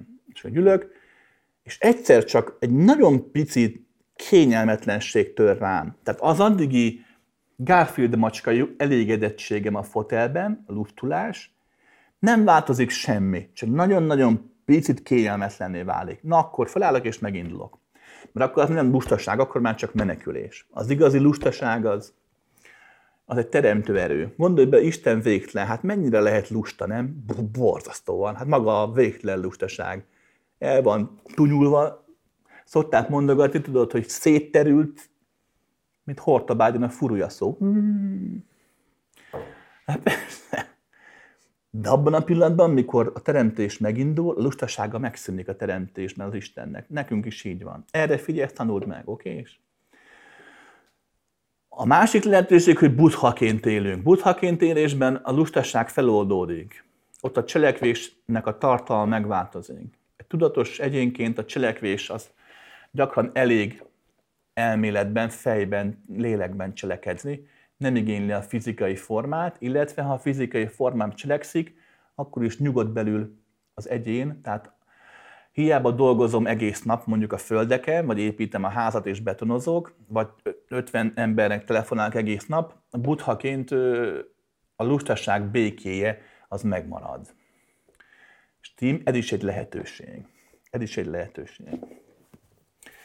Emberek, maradt még Na jó, ezt gyorsan föl, ezt meg megkérde, elmondom, jó? Ezt már csak három perc. Mert ezt még akkor elmondom most, és a maradék 350-800 kérdést megválaszolom majd még, jó? Csak ezt akartam mondani. Hogy vagy? Köszönöm jól. Tudnám mesélni a kiteestő figyelemtáborról kicsit bővebben? Kíváncsi vagyok arra, milyen lehet egy ilyen csendtábor. Anna szívem, neked ezt megválaszolom, mert múltkor meghívtál a koncertedre. viccelek, de tényleg nagyon jó, nagyon jó zongorázik a hölgy, és meghívott, és meghallgattam, és nagyon szépen játszik. Emberek, a csendtávol a következőt kell tudni. Csendben vagy, ez igaz, de nem vagy néma, nem, te néma vagy, de nincs némaság. Magyarán van madárdal, van szokott szólni zene, van emberek, néha ott beszélgetnek a takarítónők, semmi baj, tehát van egy tévé is a portán, úgyhogy akinek már hiányzik a Szulejmán, az mehet majd nézheti, de persze hivatalosan nem lehet nézni, de néha belefér. Oké? Okay? A csend nem a lényeg, a csend egy eszköz. Azért nem szabad beszélni abban a tíz napban, hogy ne tereld el magadról a figyelmedet, ne menj bele a szokásos játszmáidba, és épp ezért abban a tíz napban nem lehet semmi olyat csinálni, amit az hétköznap életedben arra használsz, hogy eltered magadról a figyelmet. Nincs mobiltelefon, nincs csomkodás, nincs tablet, nincs könyv, nincs kereszteltvényfejtés, nincs semmi. Amit lehet csinálni, azok olyan dolgok, amik a hétköznapokat általában inkább tudatossábbá tesznek. Lehet jogázni, lehet sportolni, sokan ott, ott tájicsíznek, meg ilyenek, hm, teljesen rendben van. Ezen túl egész nap pihenhetsz, fekhetsz a fűben, napozhatsz, rengetegen szoktak ott napozni félmesztlenül, mesztlenül, kapsz enni, inni, van szállás a fejed fölött. Nem lehet beszélni, és nem lehet másokkal kommunikálni sem. Nincs olyan, hogy a mész a férjeddel vagy a feleségeddel, és néha titokban bozótosba összejártok. Persze pára megpróbálják, de a mester mindig mindent lát. Kivéve, amit nem. De arról nem beszélünk. Oké. Okay. Római 2. Ezen túl van a gyakorlatok. A gyakorlatoknak a 99%-a arról szól, hogy adott nap éppen mire figyelj. És Római 3. Vannak gyakorlatok, amik azt a célt szolgálják, hogy ne csinálj semmit. Hogy tényleg ne csinálj semmit, hogy észrevedd azt, ami a mostani határaidon túl van azt az önmagad, aki a mostani határaidon túl vagy. Nagyjából ez a tábor alkalmas, aki meg akar világosodni, aki egyfajta szeretetben akar létezni, aki így szeretne jobban ráérezni önmagára, vagy aki csak éppen az otthon zaja elől el akar menekülni egy tíz napra, annak is tökéletes. De amúgy, amúgy mindenki másra használja. A többség már volt, amúgy, tehát a többség hazajár, bár mindig az szokott lenni, hogy negyedik, ötöt nap után mindenki megfogadja, ide soha nem jön többet. Aztán eltelik egy év, és mindig mindenki újra megpróbálja, mert rájön arra, hogy itt milyen jó a táborban, ott kint meg milyen rossz. Jó? Na emberek, örültem. és akkor találkozunk egy hónap múlva.